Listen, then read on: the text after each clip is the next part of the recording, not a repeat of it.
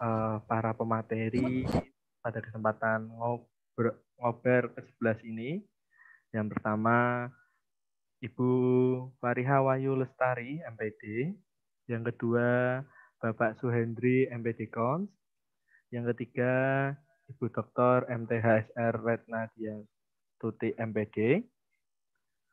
Dan yang saya hormati pula para hadirin peserta ngobar 11 kali ini. Puji syukur kita panjatkan kepada junjungan kita Nabi Nabi Muhammad Sallallahu Alaihi Wasallam. Semoga kita semua mendapat syafaat yaumil kiamah. Amin ya rabbal alamin.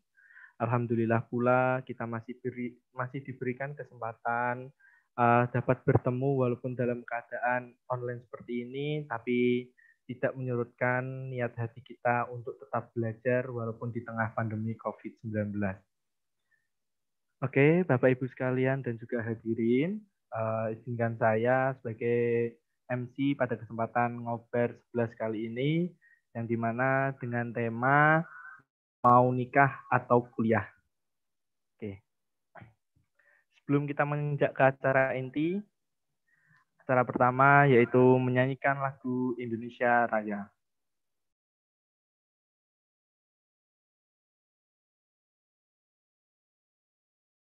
Ya, mendengarkan lagu Indonesia Raya.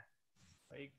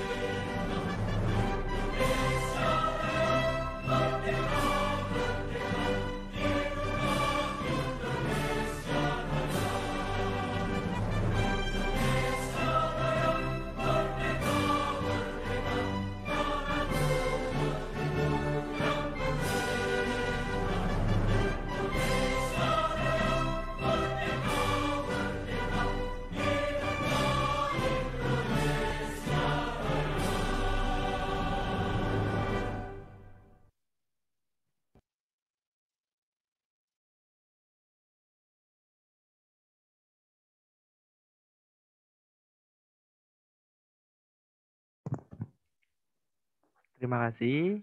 Uh, acara yang pertama sudah kita selesaikan. Selanjutnya, menginjak acara yang kedua, sambutan dari Ketua Program Studi Bimbingan dan Konseling Fakultas Ilmu Pendidikan Universitas PGRI Semarang kepada Bapak Heri Saptasi Ismanto, SPD MPD Kons, dipersilahkan.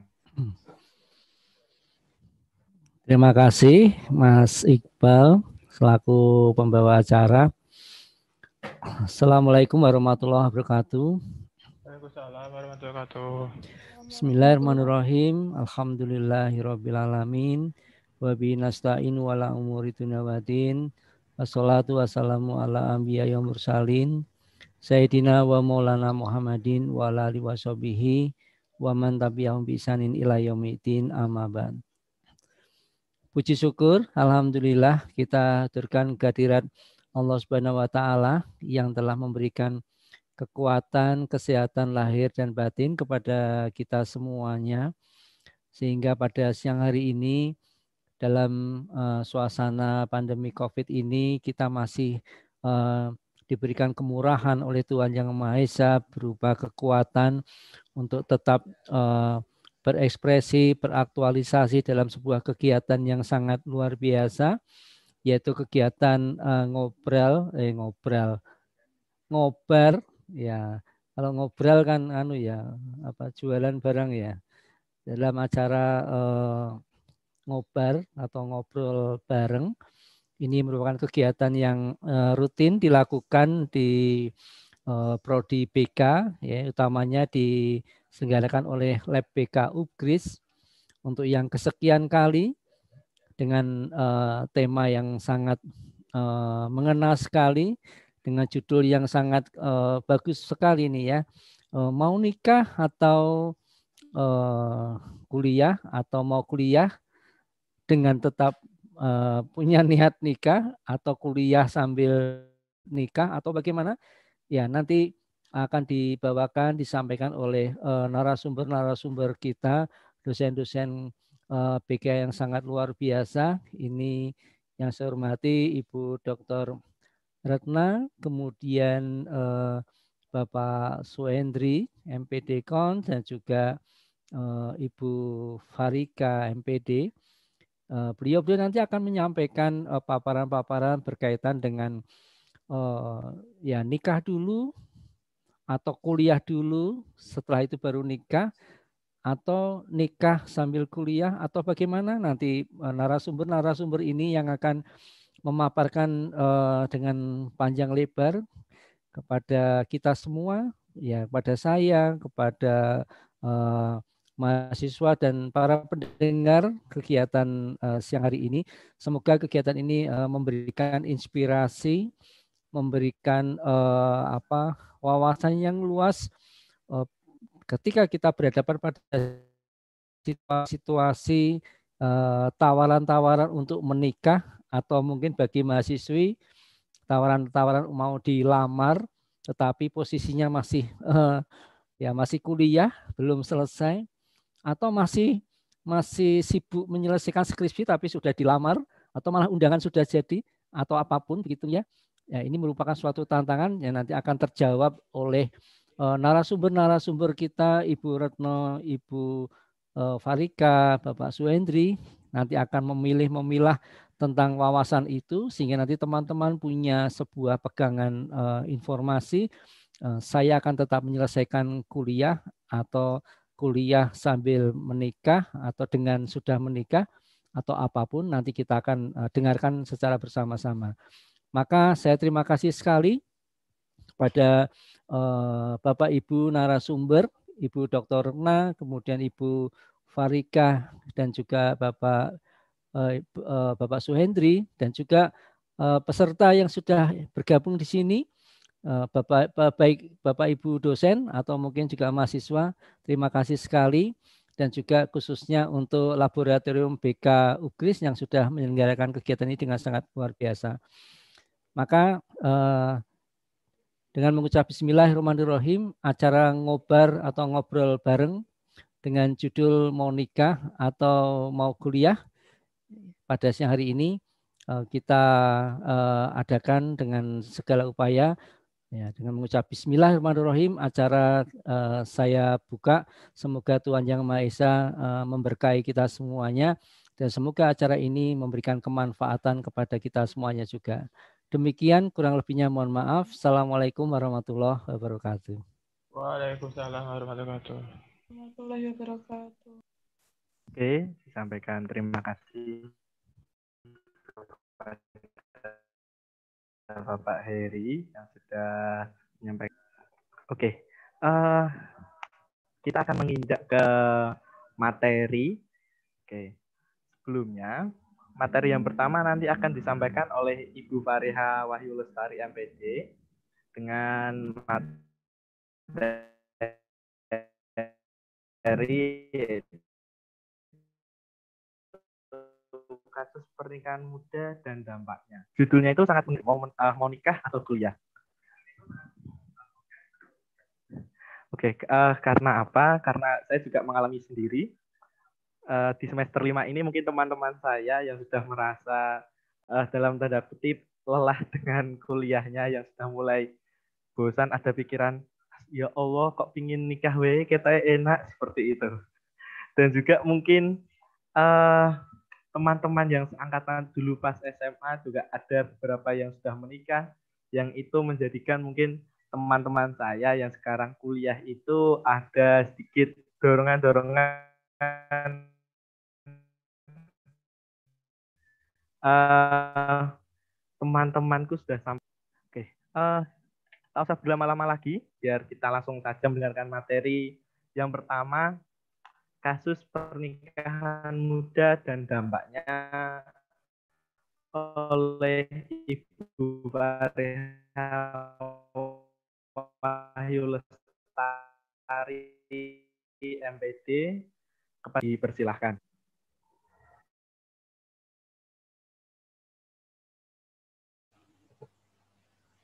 Baik. Terima kasih Mas Iqbal. Tes suara dulu, bisa mendengar suara saya dengan jelas? Aman Ibu, aman. Aman Bu. Sip. Oke. Uh, sebelumnya terima kasih banyak atas kesempatan yang diberikan kepada saya. Hari ini kita akan sama-sama belajar dalam ngobar, ngobrol bareng Lab BK Upgris. Uh, Selamat siang Bapak Ibu, Ad Putri Suyati, Pak Aji, Pak Hendri, dan Bapak Ibu yang lain. Kemudian, uh, selamat siang teman-teman semua. Saya ngecek di sini ternyata pesertanya banyak sekali ya, ada 36, tapi ini bervariasi. Ternyata tidak hanya mahasiswa, bahkan saya melihat ada alumni. Cek dulu ya, ah, ada. Ya, Bu, baik. Halo Mbak Yaumi. Semoga ada di situ ya. Nah, ada beberapa teman-teman alumni yang bergabung dengan acara ngobar kita kali ini. Ya, semoga uh, bisa memberikan manfaat untuk semuanya yang sedang merasakan galau, menikah atau kuliah, atau uh, mau menikah saja dan berhenti kuliah, atau kuliah saja nggak usah menikah. Nah, ini akan kita coba bahas bersama. Uh, Kenapa materi ini muncul? Nah, ini saya share screen ya. Sebentar. Baik, Bu.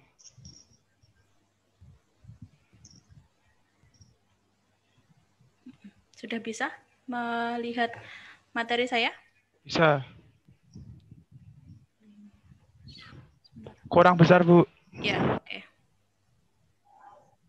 Sebentar, saya selesaikan. Baik.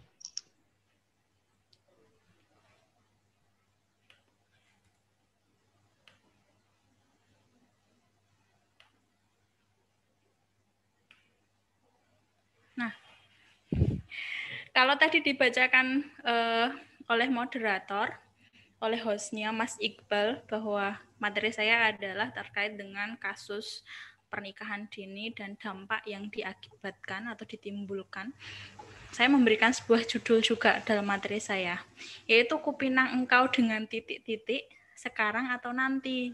Ya, ini silahkan kalian isi ya nantinya ya. Kupinang engkau atau kuterima pinanganmu dengan titik-titik sekarang atau nanti? Silahkan kalian isi.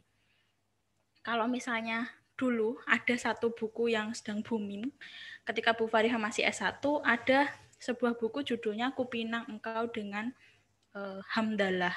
Kalau sekarang ada judul lagu yang judulnya Kupinang Engkau dengan Bismillah gitu ya.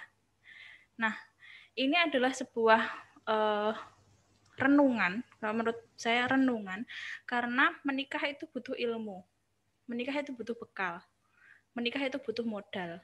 Jadi silahkan nanti diisi kupina engkau dengan titik-titik. Nah, sekarang ada AADC. Mungkin ini nggak asing ya buat teman-teman. Nah, sekarang malah udah AADC biro sih? AADC 2 apa AADC 3 itu. Yang akhirnya Rangga dan Cinta bersatu. Tapi Bu Fariha di sini e, berbicara tentang AADC bukan ada apa dengan cinta, tetapi saya berbicara tentang pandemi COVID. Ada apa dengan COVID? Nah, ternyata pandemi COVID yang sudah kita hadapi selama satu tahun ini, jadi COVID sudah ulang tahun ya. Dulu kan Desember 2019 dan ini sudah masuk 2000, Desember 2019 juga. Silahkan kalian ucapkan happy birthday COVID. Nah, ADC, ada apa dengan COVID? Ternyata pandemi COVID ini membawa dampak yang begitu besar pada kehidupan uh, kita dalam segala segi. Salah satunya adalah tentang kasus pernikahan. Nah, ini yang terjadi di Indonesia dari sumber BBC News ya, berdasarkan sumber di BBC News Indonesia, di tahun 2020 bulan Agustus itu ternyata ada banyak ratusan kasus pernikahan anak yang terjadi selama pandemi. Gak percaya? Silahkan nanti di googling. Itu ya. Kasus pernikahan anak terjadi selama pandemi ini meningkat drastis. Nah, ini data yang ada di Indonesia, ada di Indonesia Timur, uh, kalau tidak salah mengingat ini ada di NTB. Jadi ada 500 kasus perkawinan anak di masa pandemi COVID-19. Bu, saya kan mahasiswa bukan anak-anak, berarti saya sudah siap ya. Nanti akan dibahas tentang usia pernikahan berdasarkan undang-undang dan uh, karena menikah itu tidak hanya sekedar tentang usia berapa usia menikahmu ya. Oke, ini ada data lagi teman-teman ternyata dari bulan Januari sampai Juni ada eh, permohonan dispensasi pernikahan sebanyak 34 ribu permohonan dispensasi itu apa, Bu? Jadi ketika kalian menikah, usia kalian belum memenuhi standar undang-undang perkawinan, itu kalian harus mengajukan dispensasi, ada sidangnya. Kalau seingat Bu Fariha dulu waktu melihat teman-teman e, masa SD saya menikah, mereka itu orang tuanya mengajukan persi, apa? dispensasi. Kemudian sidang. Biasanya akan disidang. Kalau misalnya mau dilanjutkan ya akan dilanjutkan menikah. Kalau misalnya nggak dilanjutkan mereka nggak jadi menikah. Tapi pada kenyataannya pasti mereka jadi menikah. Nah ya dengan syarat-syarat macam-macam lah pokoknya. Nah ini ada satu kasus yang cukup mengerikan teman-teman. Ketika pandemi COVID ini selain kasus pernikahan meningkat, kasus hamil di luar nikah juga meningkat. Ya, terakhir kali yang Bu Fariha baca di berita itu ada ini.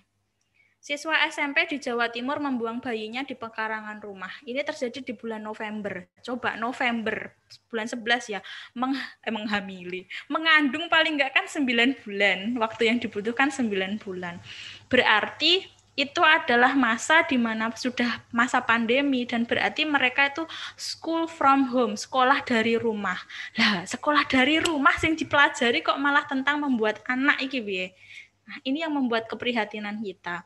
Akhirnya kasus pernikahan uh, di bawah usia atau masih kasus per pernikahan di usia dini itu semakin meningkat, baik yang mereka belum terjadi kecelakaan maupun yang sudah terjadi kecelakaan. Gitu. Selanjutnya, apa sih Bu sebenarnya penyebab pernikahan dini itu, Bu? Nah, ini kasus pernikahan dini kalau di kalangan mungkin di masyarakat kota nggak terlalu banyak ya teman-teman. Kalau Bu Fariha dari desa, saya melihat sendiri uh, kasus pernikahan dini itu masih cukup tinggi. Jadi mereka bangga ketika lulus SD uh, eh, anak-anaknya itu sudah sudah laku, sudah ada yang nembung gitu. Alasan yang pertama yang biasa berkembang adalah tentang alasan budaya. Misal budaya merari, merari ya, merari ini dari Nusa Tenggara Barat. Jadi kalau misalnya kalian kalau tinggal di NTB eh, kalau misal keliru mohon nanti bisa ada yang meluruskan NTB atau NTT yang jelas Indonesia Timur. Ketika seorang anak gadis pergi dengan seorang laki-laki sampai sekian hari gitu, misal sehari atau sering keluar pergi pacaran lah ya. Itu di adat mereka itu adalah hal yang tabu dan mereka harus dinikahkan. Mau usianya masih kecil, mau sudah dewasa, pasti dinikahkan. Ya, ini kasus yang terjadi di NTB kemarin adalah anak usia 14 tahun dengan anak usia 16 tahun. Mereka dinikahkan gara-gara pergi nonton pasar malam, kemudian pulangnya melebihi maghrib. Akhirnya orang tuanya mengambil keputusan untuk dinikahkan. Kemudian alasan budaya juga. stigma yang berkembang di masyarakat kalau telat nikah, cah lanang umur 25 orang dan nikah dikatakan bujang lapuk. Kemudian perempuan usah, sudah usia 20 tahun tidak segera menikah disebut sebagai perawan tua atau istilah kerennya sekarang ketakutan dibilang Jonas, jomblo ngenes gitu ya. Nah, ini yang kadang-kadang membuat seseorang itu sudah menjadi galau. Alhamdulillah, aku dialog ke jomblo terus sudah aku tak menikah saja. Oke, kemudian alasan yang kedua adalah tentang faktor ekonomi. Anggapan bahwa ketika orang tua menganggap bahwa ketika anak saya saya nikahkan, maka beban tanggung jawabnya sudah tidak ada di saya lagi, ini sudah jadi tanggung jawab suami. Begitu ya. Nah, ini jadi alasannya. Atau kalau enggak gini, lebih baik anakku tak nikahkan biar dapat mahar atau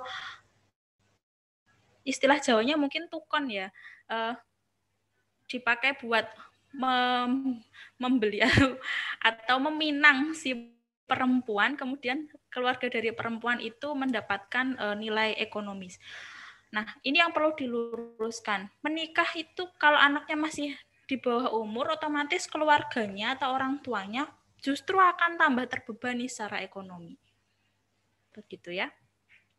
Kemudian, nah ini alasan menghindari zina. Mohon maaf saya berikan tanda kutip sering ada orang yang menyebut bahwa ah lah tak nikah wae daripada berzina begitu ya. Oke, ini memang benar. Menikah itu salah satu cara untuk menghindari zina. Tetapi ketika usia kalian belum saatnya, maka menghindari zina caranya adalah dengan tidak mendekati perzinahan itu sendiri ya tidak mendekati perzinahan bukan terus memutuskan ah rabi wes rabi oke kemudian pernikahan dini sering terjadi karena adanya celah dispensasi ya seperti yang sudah saya sebutkan di slide sebelumnya di pengadilan agama biasanya ada yang mengajukan dispensasi usia pernikahan. Jadi anaknya masih di bawah usia 19 tahun, orang tuanya mengajukan dispensasi dan pihak pengadilan mengabulkan. Akhirnya menganggap bahwa oh aturan itu dibuat tapi pasti bisa dinegosiasi gitu ya. Nah, ini nih satu hal yang benar-benar bagus ya menurut saya ya dan saya mengamati ini di media sosial. Adanya glorifikasi perkawinan di media sosial. Apa itu glorifikasi? Glory. Kalau kita mengingat ya Belanda menjajah Indonesia itu karena alasan 3G gold glory and gospel gitu. Nah, glorifikasi itu mengagung-agungkan, sangat mengistimewakan tanpa celah dan uh, sebuah perkawinan di media sosial. Jadi kayak gini, kalau saya melihat teman-teman itu ketika mau menikah pasti yang di yang dikonsepkan adalah prewedku seperti apa, make upku nanti seperti apa, langsung diupdate di status. Kalian akan tampak keren ketika di status media sosial kalian sudah married atau engagement kayak gitu-gitu ya. Nah, kadang ada yang merasa minder, waduh koncoku sudah upload foto pernikahan atau foto pertunangan gitu. Ini adalah tentang glorifikasi perkawinan di media sosial. Nah, sekarang kita berbicara tentang menikah. Menikah itu memberikan dampak yang luar biasa dalam berbagai macam segi kehidupan. Kalau kalian belum siap, maka silahkan dipersiapkan dulu. Apa saja dampak pernikahan itu, Bu? Yang pertama, ketika kalian menikah, maka akan berdampak pada segi fisik. Apa Bu maksudnya, Bu? Ya, kadang-kadang ya dulu yang masih belum menikah masih eh, apa ya, masih sangat memperhatikan penampilan ketika sudah menikah harus lebih memperhatikan penampilan lagi gitu. Kemudian ketika kalian belum menikah, yang kamu urusi adalah fisikmu sendiri, makanmu sendiri. Tapi ketika kamu sudah menikah, yang kamu urusi adalah fisik dari pasanganmu dan fisik dari keluargamu. Itu pasti. Kemudian, dampak berikutnya, pernikahan juga akan memberikan dampak psikologis.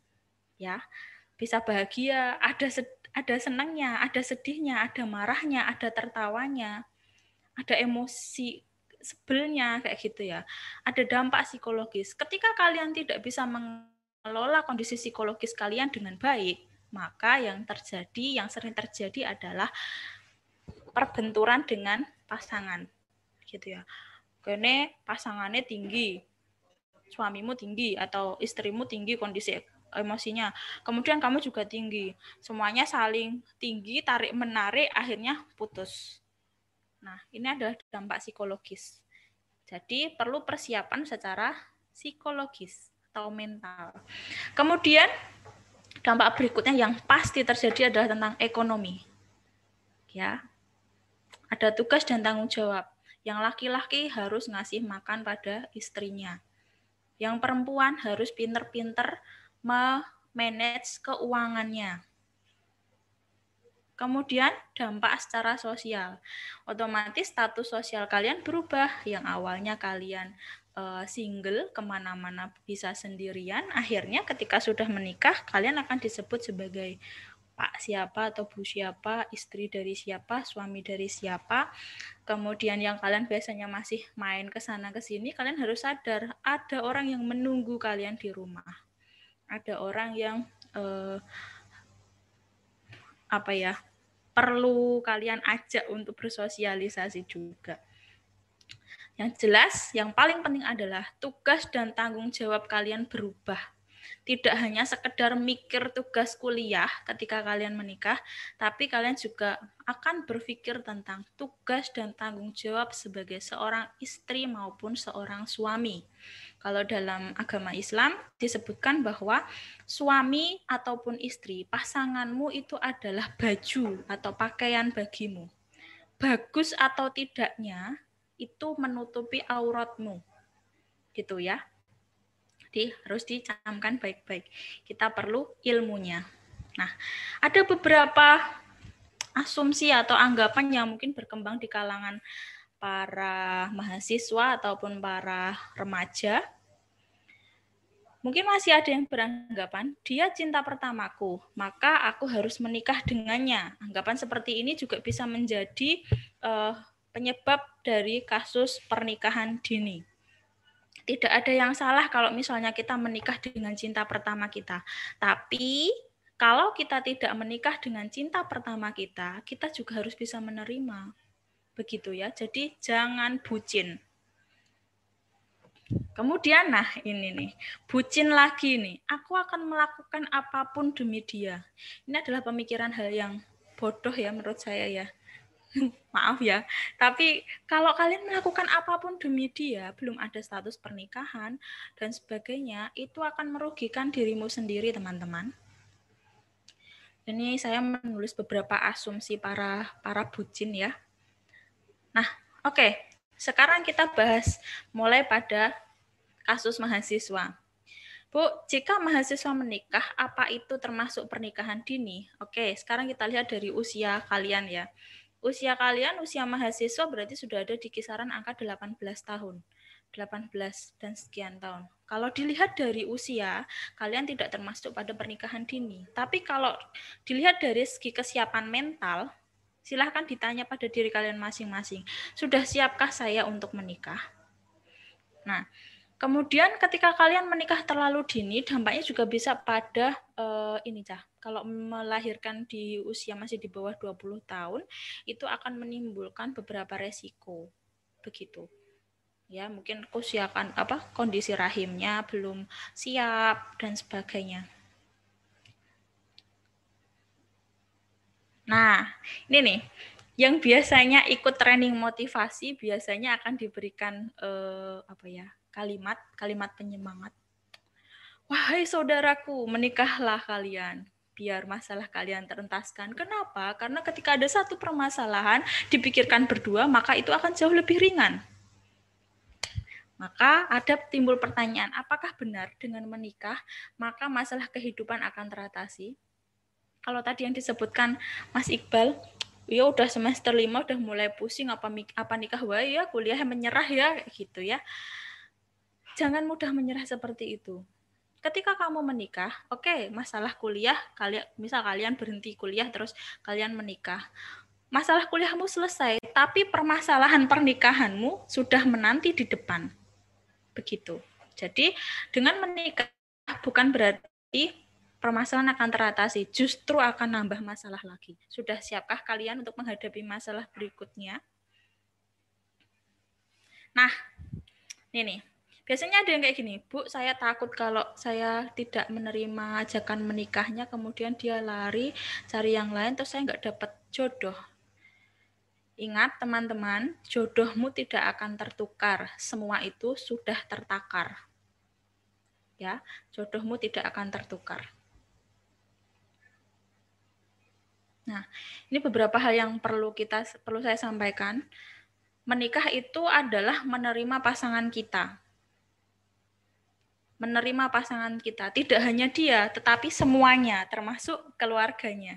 Sudah siapkah kalian menerima orang lain dalam kehidupan kalian? Tidak hanya satu orang, tapi keluarga besar. Kemudian, menikah itu adalah proses adaptasi sepanjang hayat. Kamu gak suka sama dia awalnya yang dia so charming dan mempesona ketika pacaran. Ternyata ketika menikah, loh kok kayak gini? Kalau sudah menikah, kalian harus beradaptasi dengan segala plus minusnya pasangan kalian. Kemudian, menikah itu adalah proses belajar sepanjang masa. Jadi harus saling belajar satu sama lain. Kalau kalian sudah siap untuk itu, monggo ambil keputusan untuk menikah. Nah, ini yang paling penting. Kok tadi Mas Iqbal bilang, alah teman-teman SMA udah pada menikah, aduh temanku udah pada menikah, temanku udah pada tunangan dan sebagainya. Ingat ya, menikah itu bukan kompetisi. Jadi kita nggak bisa menjadikan cerita kehidupan orang lain sebagai tolok ukur kita e, berhasil dalam sebuah kompetisi. Menikah itu bukan kompetisi teman-teman. Nah, jadi silahkan sabar saja karena semua ada waktunya. Menikah sekarang atau nanti ada konsekuensinya. Semuanya perlu ada ilmunya. Begitu teman-teman, ini dari saya. Saya kembalikan kepada moderator. Moga Mas Iqbal. Oke, terima kasih Bu Fariha. Ah, dari materi awal saja, baru pertama sudah menarik kali ini uh, kasus pernikahan muda dan dampaknya. Nah, terus kita melanjutkan ke langsung saja ke materi kedua. Juga saya juga sudah tidak sabar dari materi kedua dari Bapak Suhendri dengan materi strategi pencegahan pernikahan muda. Kepada Bapak Suhendri MPD Kons, uh, waktu dan tempat dipersilahkan.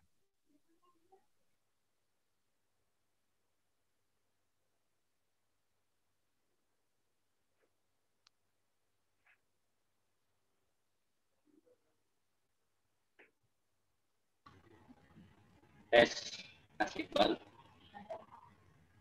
Halo Mas Iqbal. Oke Bapak, halo. Suara saya sudah masuk. Sudah. Baik, saya share screen dulu ya Mas Iqbal. Ya Pak.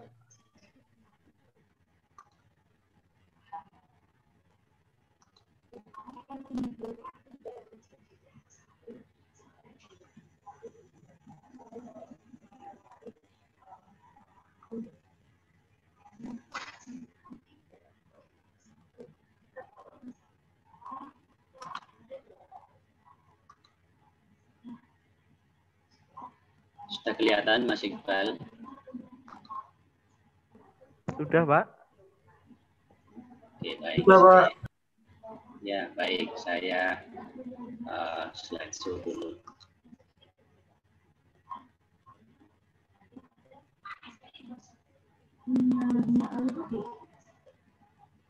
Cek, cek, cek. Oh, sorry. Oke, silakan. Baik. Terima kasih Mas Iqbal. Sekali lagi suara saya masuk ya Mas Iqbal. Iya Bapak, masuk suaranya. Baik. Terima kasih Mas Iqbal dan tim uh, hari ini melanjutkan saya diberi uh, tugas untuk me menyampaikan atau menemani berdiskusi ber, uh, ngobar dalam situasi yang uh, ini apa ya sedang hujan apa sedang mendung ini di sini ya. Baik, assalamualaikum warahmatullahi wabarakatuh. Waalaikumsalam warahmatullahi wabarakatuh. Oke, baik teman-teman uh, sekalian. Uh, ini sangat banyak luar biasa, banyak luar biasa banyak sekali. Uh, melanjutkan tema yang sudah disajikan oleh pemateri pertama tadi. Tema utama kita berdiskusi hari ini yaitu mau menikah atau kuliah. Tema ini sekaligus menjadi pertanyaan rasa-rasanya dua-duanya dipilih. Tetapi juga rasa-rasanya dua-duanya kadang tidak mau menjadi pilihan, gitu ya. Tadi sudah disampaikan juga mulai dari uh, apa yang uh, Kaprodi ini mau kuliah saja tapi tidak menikah atau mungkin kuliah saja atau uh, apa menikah saja nggak kuliah gitu ya. Uh, baik teman-teman sekalian ini tentu menjadi satu pilihan yang sangat berat, tetapi apa pun itu uh, dan untuk kita memilih memilih salah satu tidak salah memilih salah duanya juga tidak salah. Jadi kesemuanya benar. Yang salah itu adalah kalau salah memilih. Ya, kalau salah memilih ya. Maka eh, sebelum memilih menjadi penting untuk kita ada uh, kehati-hatian. Nah, uh, dari tema sentral itu teman-teman sekalian, saya diberi uh, apa subtema atau uh, tema ngobar yaitu strategi pencegahan pernikahan anak usia dini. Uh, Mas Iqbal, slide saya jalan ya? Iya Bapak, jalan. Baik. Nah, teman-teman sekalian, ini subtema yang akan uh, kita ngobrolkan, yaitu strategi uh, pencegahan pernikahan anak usia dini. Uh, sangat penting untuk kita diskusikan sebetulnya apakah uh, perlu dicegah gitu ya. ini menjadi pertanyaan besar. Apakah perlu dicegah anak anak usia dini itu untuk menikah gitu ya? Atau mungkin tidak perlu kita cegah? Nah kalaupun itu tidak atau iya maka membutuhkan strategi. Tapi sebelum itu teman-teman sekalian saya sapa dulu teman-teman saya semua ini apa kabar teman-teman sekalian hari ini Baik, Pak. Alhamdulillah ya di tengah pandemi kita tetap semangat. Semoga kita semua dalam keadaan sehat ya. Ya, amin gitu ya. Nah, eh, teman-teman eh, sekalian, tentu urusan eh, pernikahan ini tidak terlepas dari kehidupan anak atau remaja maupun anak usia dini. Maka saya berangkat dari eh, lika-liku eh, kehidupan anak usia dini teman-teman sekalian. Pada usia ini tentu selalu menimbulkan memunculkan pertanyaan besar. Baik si anak itu sendiri maupun orang tua. Kalau anak itu kadang-kadang berpikir saya ini mau ngapain? Ya saya ini mau ke mana? Gitu ya. Kalau orang tua kadang-kadang usia anak seperti itu kadang-kadang berpikir anak ini besok mau jadi apa anak besok ini mau buat apa ini yang sering terjadi di lingkungan kita. Ya, inilah lihat itu kehidupan anak usia dini. Tetapi secara umum anak itu selalu mencari kenyamanan hidup, ya, selalu mencari kenyamanan hidup. Entah dia mau studi, entah dia mau menikah, entah dia apa. Itulah pilihannya. Mayoritas itu terjadi, mayoritas itu dilakukan karena kenyamanannya. Ya, tadi sempat disampaikan ya sudah teman-temanku uh, disampaikan oleh pemateri pertama ah teman-teman SMA saya semuanya sudah menikah. Rasa-rasanya saya juga mau pengen ikut. Nah karena dia merasa nyaman sebetulnya untuk mengikuti suatu perilaku itu maka dia lakukan gitu ya. Jadi pada anak usia ini memang pada umumnya mereka lebih cenderung mencari uh, apa, kehidupan yang nyaman gitu ya. Nah, berkaitan dengan itu maka muncul pertanyaan mau menikah? Ya itu menjadi persoalan? Menikah merupakan impian harapan semua orang. Saya uh, perlu garis bawahi uh, teman-teman kenapa saya mengatakan bahwa menikah merupakan impian hampir semua orang karena memang kehidupan ini kalau kita tidak dari aspek religius memang juga ada yang tidak bermimpi bahkan tidak berharap untuk menikah. Ya kita bisa lihat fakta tapi itu nanti ada pembahasan lain. Ya. Kemudian yang menjadi persoalan keinginan ini atau impian ini sering menjadi kendala atau diperhadapkan berbagai macam kendala. Ya. Nah kendala yang muncul yaitu ragu-ragu nah ini yang menjadi persoalan sudah kepengen nikah tapi masih ragu-ragu ya ini yang repot ini ya kita tidak tahu ini ragu-ragunya ya Mungkinkah itu karena belum siap secara psikologis dan juga secara ekonomi? Ya, ini yang sering kali membuat orang itu ragu-ragu berpindah dalam uh, apa menikah gitu ya. Itu karena uh, terkait dengan kesiapan psikologis ya tadi disampaikan oleh pemateri pertama. Kalau sebelum menikah itu ngurusin dirinya sendiri, malah maka dikala sudah menikah itu sudah tidak lagi mengurusi dirinya sendiri, tetapi sudah dengan pasangannya begitu. Tapi yang lebih terpenting lagi teman-teman sekalian, nggak ada calon. Ini yang lebih repot. Sudah kepengen nikah, tapi tidak ada calon. Nah ini yang menjadi masalah. Bagaimana mungkin bisa menikah kalau tidak ada calon? Ya, maka dengan demikian berarti penting kita mencari calon, ya calon istri atau calon suami. Padahal sudah nyari ke mana-mana tuh bahkan ngasih kode tapi nggak peka itu loh heran saya ya ya akhirnya tetap sendiri sampai sekarang gitu ya ini kadang lagu nasional ini ya lagu nasional di kalangan remaja. Katanya sudah mendekati sudah PDKT tapi kok uh, si perempuannya maupun si lakinya itu pun nggak buka-buka gitu ya. Ya ini akhirnya resikonya ya sendirian lah begitu. Ya entah kapan akan ada teman yaitu suami atau istri ya itu akan indah uh, di waktu yang indah ya. Kalau tadi disampaikan materi pertama bersabar ya. Tidak akan bertukar akan datang gitu ya. Ya.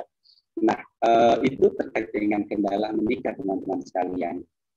Nah tetapi kita juga jangan pungkiri ya salah satu pemicu pernikahan anak usia dini ini saat sekarang ya.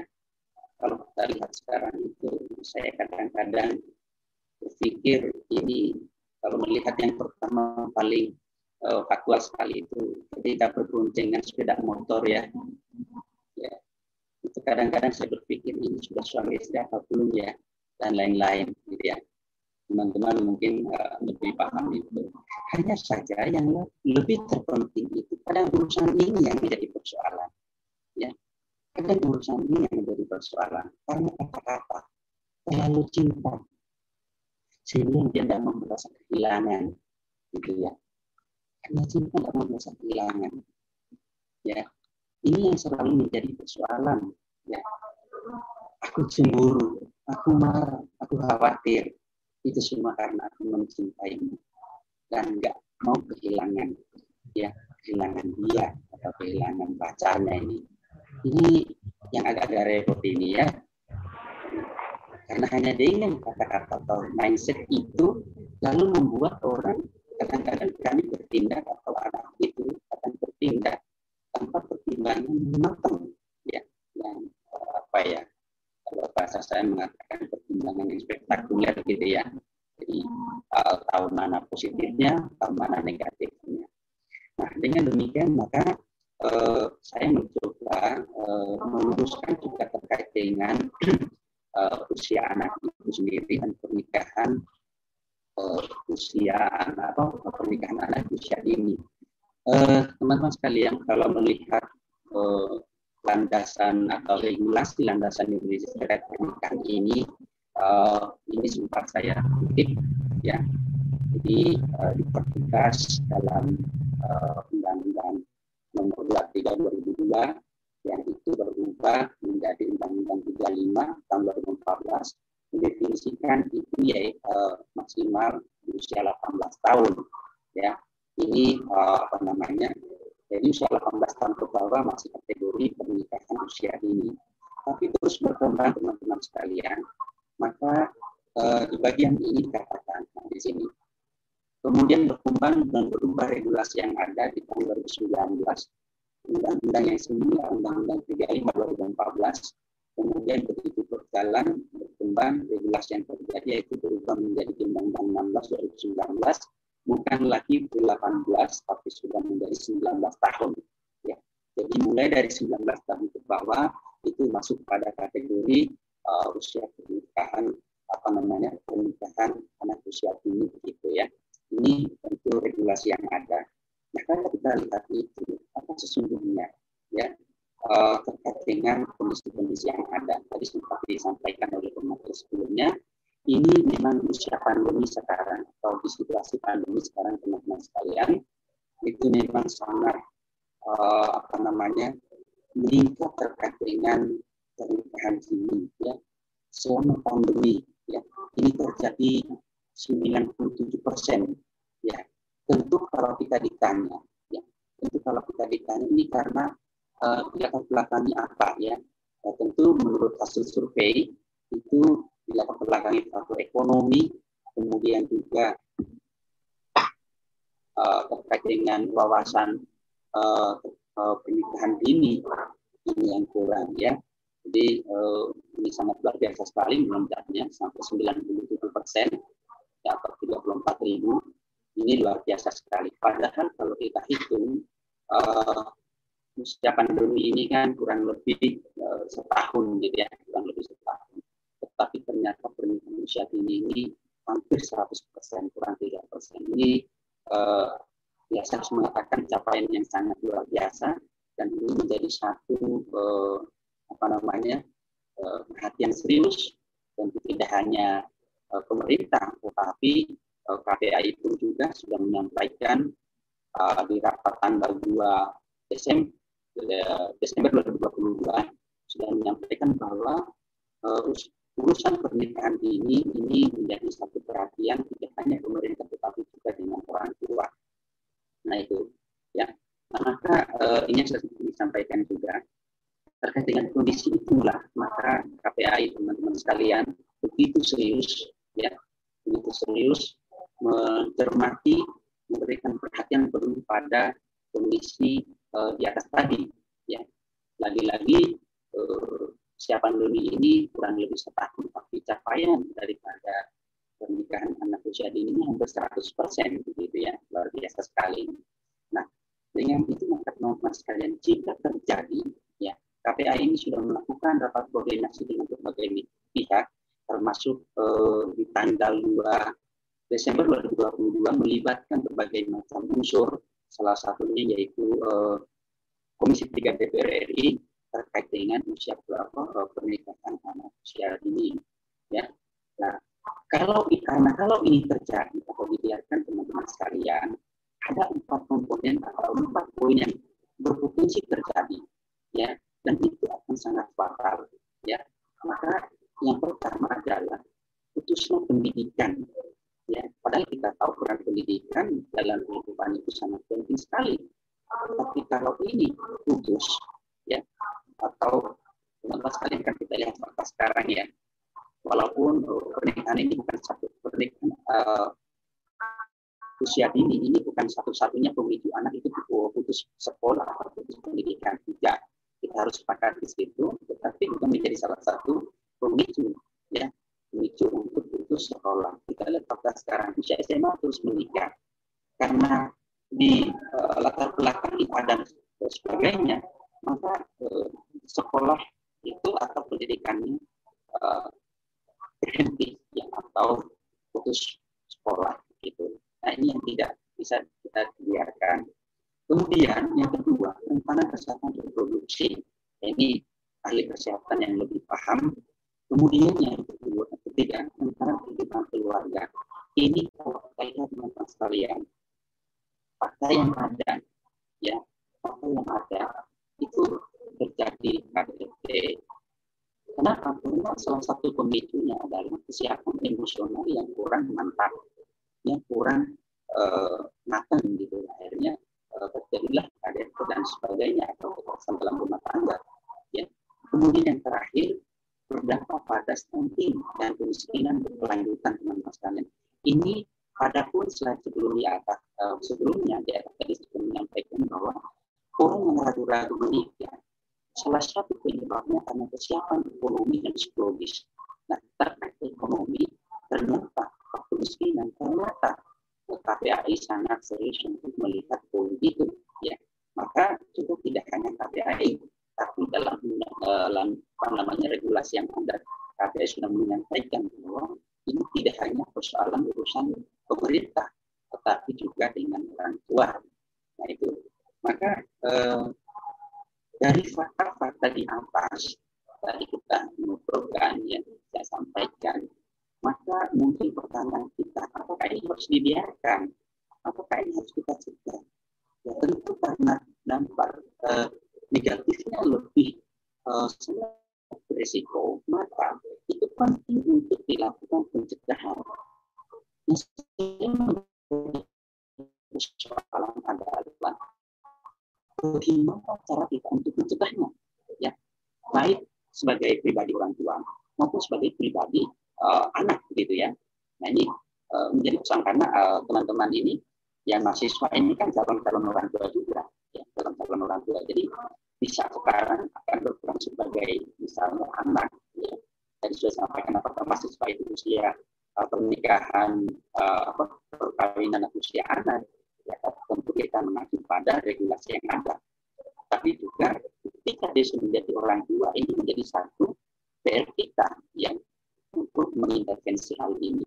Maka muncullah bagaimana kita uh, apa namanya uh, strategi pencegahan pernikahan anak usia dini. Saya mencoba memilih dua hal. Yang pertama berkaitan dengan dari aspek lingkungan sekitar. Ya.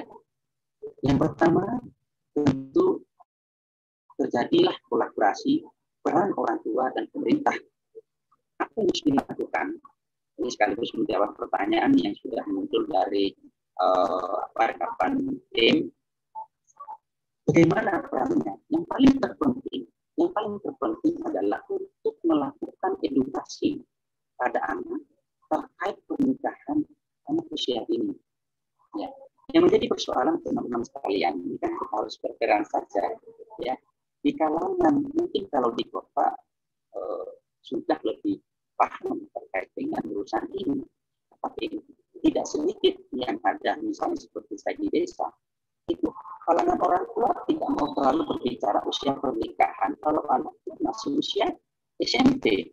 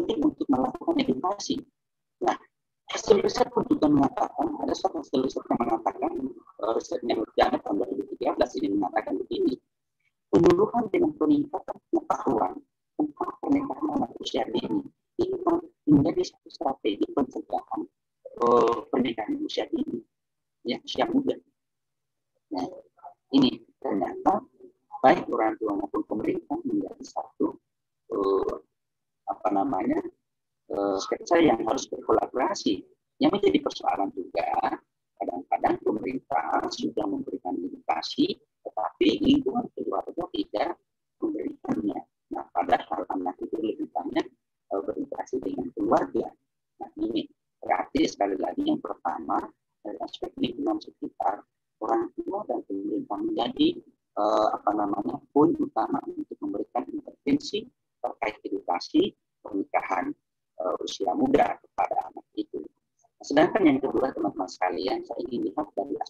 Sendiri. ya betapapun keluarga, betapapun orang tua dan pemerintah memberikan edukasi sangat luar biasa. Kalau kita sendiri, kalau bahasa saya mengatakan tidak kebulat begitu ya. Seperti misalnya tadi Mas Iqbal mengatakan bahwa saya ini sudah semester lima, teman-teman saya itu sudah, sudah pada menikah, tak nikah aja itu. Ya sebetulnya nggak ada juga yang melarang ya. Ya ada juga yang lain, pilihan kok masing-masing ya. Nah, tetapi dari aspek diri sendiri saya ingin saya ingin lihat dari dua sisi. Ya, sisi pertama pengembangan terkait dengan konformitas. Ini yang selalu kalau bahasa saya mengatakan orang ini selalu melakukan pernikahan karena ikut-ikutan. Ya, ikut-ikutan dia temannya nikah kok bagus tuh ada temannya ada yang boncengin ada yang apa mengajak jalan-jalan eh, atau refreshing sesuatu yang wow. Maka kalau tadi bahasanya pemateri pertama ini bukan sesuatu yang kompetisi betul, ya tidak harus kita berlomba-lomba, ya. Maka saya ingin mengatakan di bagian ini uh, tidak gampang terpengaruh, ya, tidak gampang terpengaruh. Ya silakan kalau sesuatu yang memang cukup positif, tetapi kalau sifatnya itu hanya mengikuti, mohon maaf, emosional yang tidak stabil dalam melakukan pernikahan, ini menjadi faktor. Walaupun urusan konformitas ini memang menjadi uh, satu persoalan yang besar. Ya, urusan konformitas ini menjadi satu uh, apa namanya beban berat dalam hidup.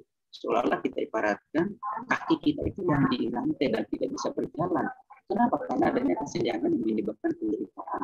Artinya kesenjangan itu kenapa paling sederhana teman-teman sekalian teman-teman misalnya teman-teman kampus nih contoh paling sederhana atau contoh-contoh eh, apa teman-teman SMA mereka berjalan dengan suami sedangkan misalnya si A berjalan sendirian ini ada sepertinya kadang-kadang ada rasa minder begitu oh, dia sudah punya suami dia sudah punya istri deh kok masih sendirian ya nikah aja nah ini kan urusan konformitasnya ya Nah, ini memang menjadi satu kesenjangan. Tapi sekali lagi bisa tegaskan bahwa komitmen kehidupan itu menjadi penting.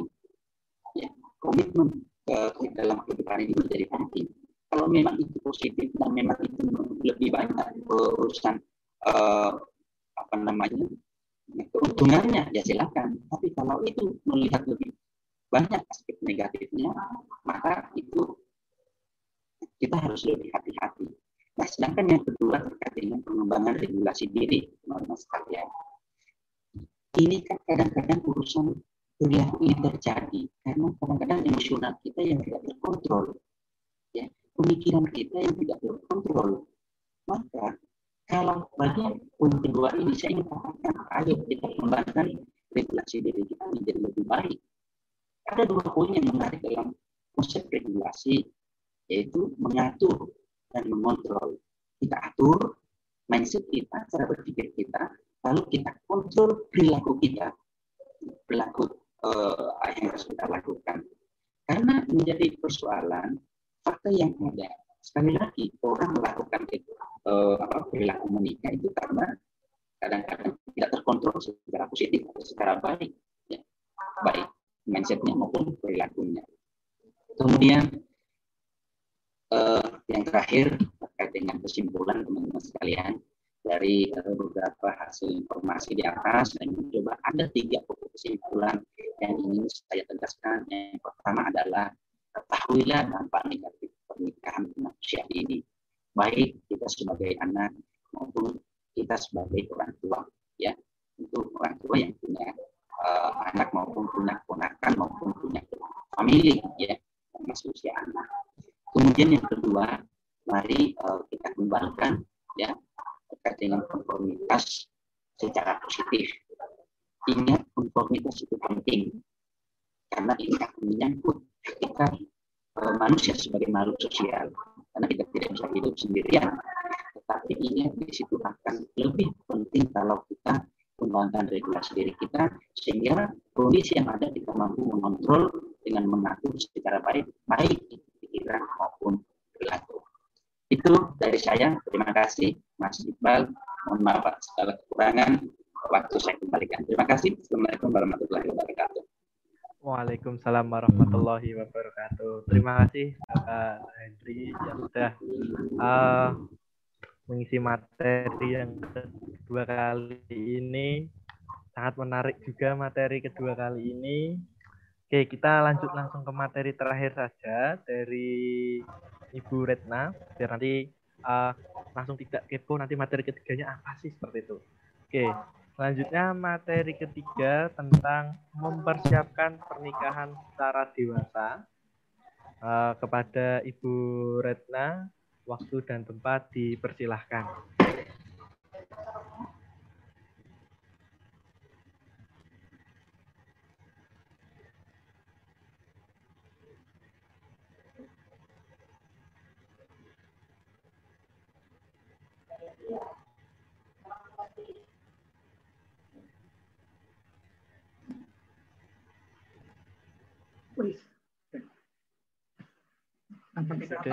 Silahkan Ibu. Ya, teman-teman termasuk alumni, eh, dan teman-teman dosen semuanya. Suara saya bisa didengar?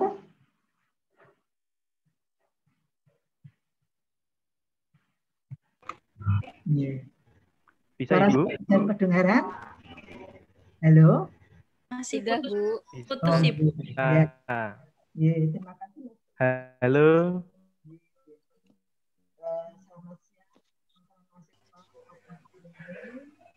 Kemudian juga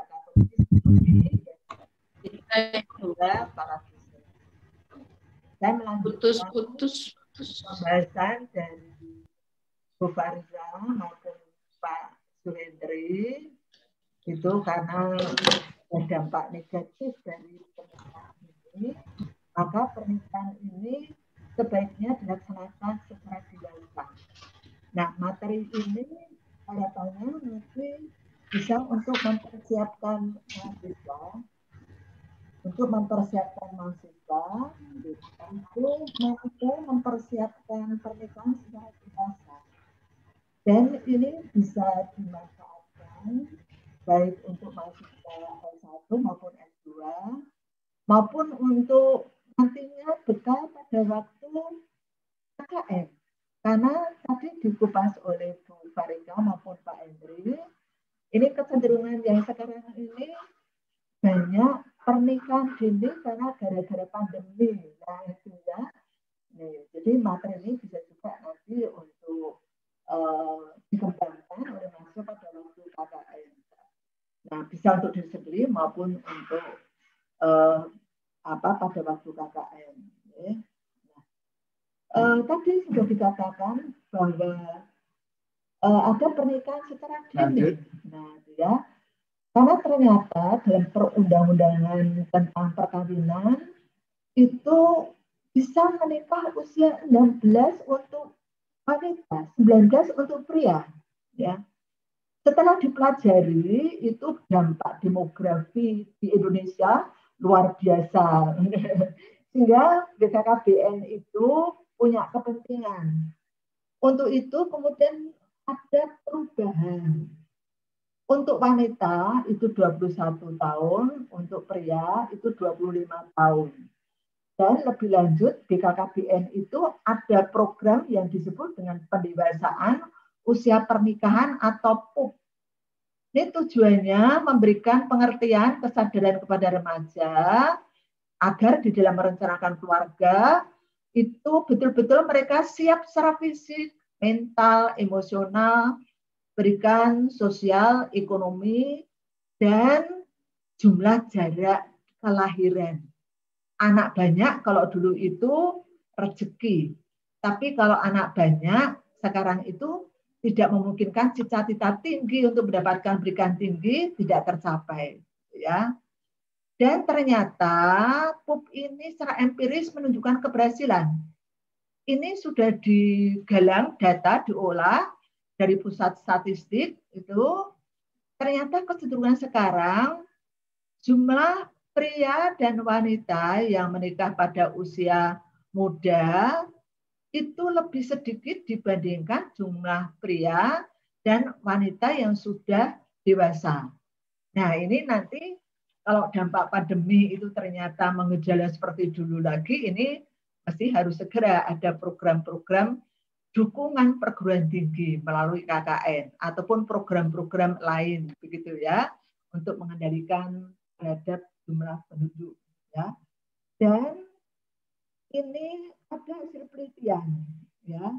Hasil penelitian dari Fauzan baru saja karena tahun 2020 itu ternyata ada dampak positif dampak negatif ya.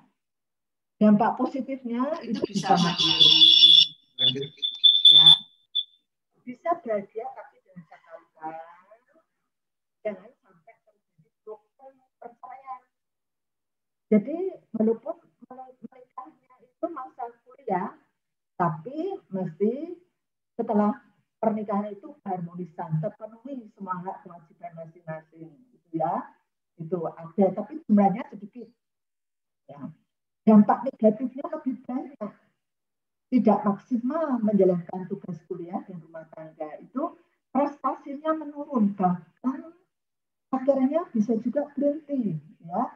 Tidak bisa tepat waktu berhenti kuliah ya. Ini saya sering kali didatangi oleh mahasiswa yang mengeluh karena prestasinya dia sudah menikah karena kecelakaan dan sebagainya. Terus jalan keluarnya bagaimana ya. Ya sudah kebacot, sudah jadi bubur, masih sudah jadi bubur, bagaimana lagi begitu ya? Itu ternyata kenyataan dari hasil penelitian Pausan itu ini terjadi juga ya di kampus kita itu. Dia sangat menyesal karena eh, pergaulan yang bebas tidak bisa mengendalikan diri gitu ya. Nah dari penelitian Pausan ini menyarankan ini sebaiknya secara preventif dilakukan pernikahan itu betul-betul setelah dewasa ya. Dewasa itu seperti apa? Nanti materi berikutnya ya. Demikian juga penelitian dari Muklisa ya. Penelitiannya itu memang tahun 2012 tapi ini masih relevan. Pernikahan yang dilakukan oleh dua orang yang sudah dewasa itu penyesuaiannya bagus harmonis eh, harmonis keluarganya itu bisa langgeng ya. Tapi pernikahan yang dilakukan masih muda itu apalagi kecelakaan dini itu ini penyesuaiannya itu lebih rendah ya. Karena orang yang dewasa itu lebih siap untuk mempertimbangkan untuk bertindak secara dewasa bagaimana membina hubungan yang baik ya. Kreativitasnya evaluasinya gitu ya. Itu sudah lebih bagus ya.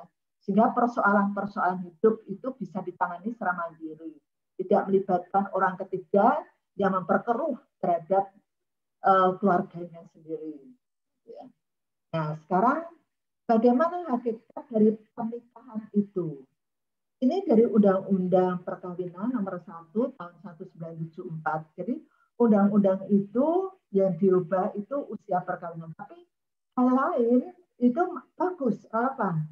Misalnya makna di pernikahan itu apa? Kalau di dalam undang-undang itu perkawinan, karena terkait juga dengan fisik, ya sehingga mengapa itu disebut perkawinan. Sedangkan kita itu eh, lebih membicarakan pada segi mentalitasnya ya segi mentalitasnya itu.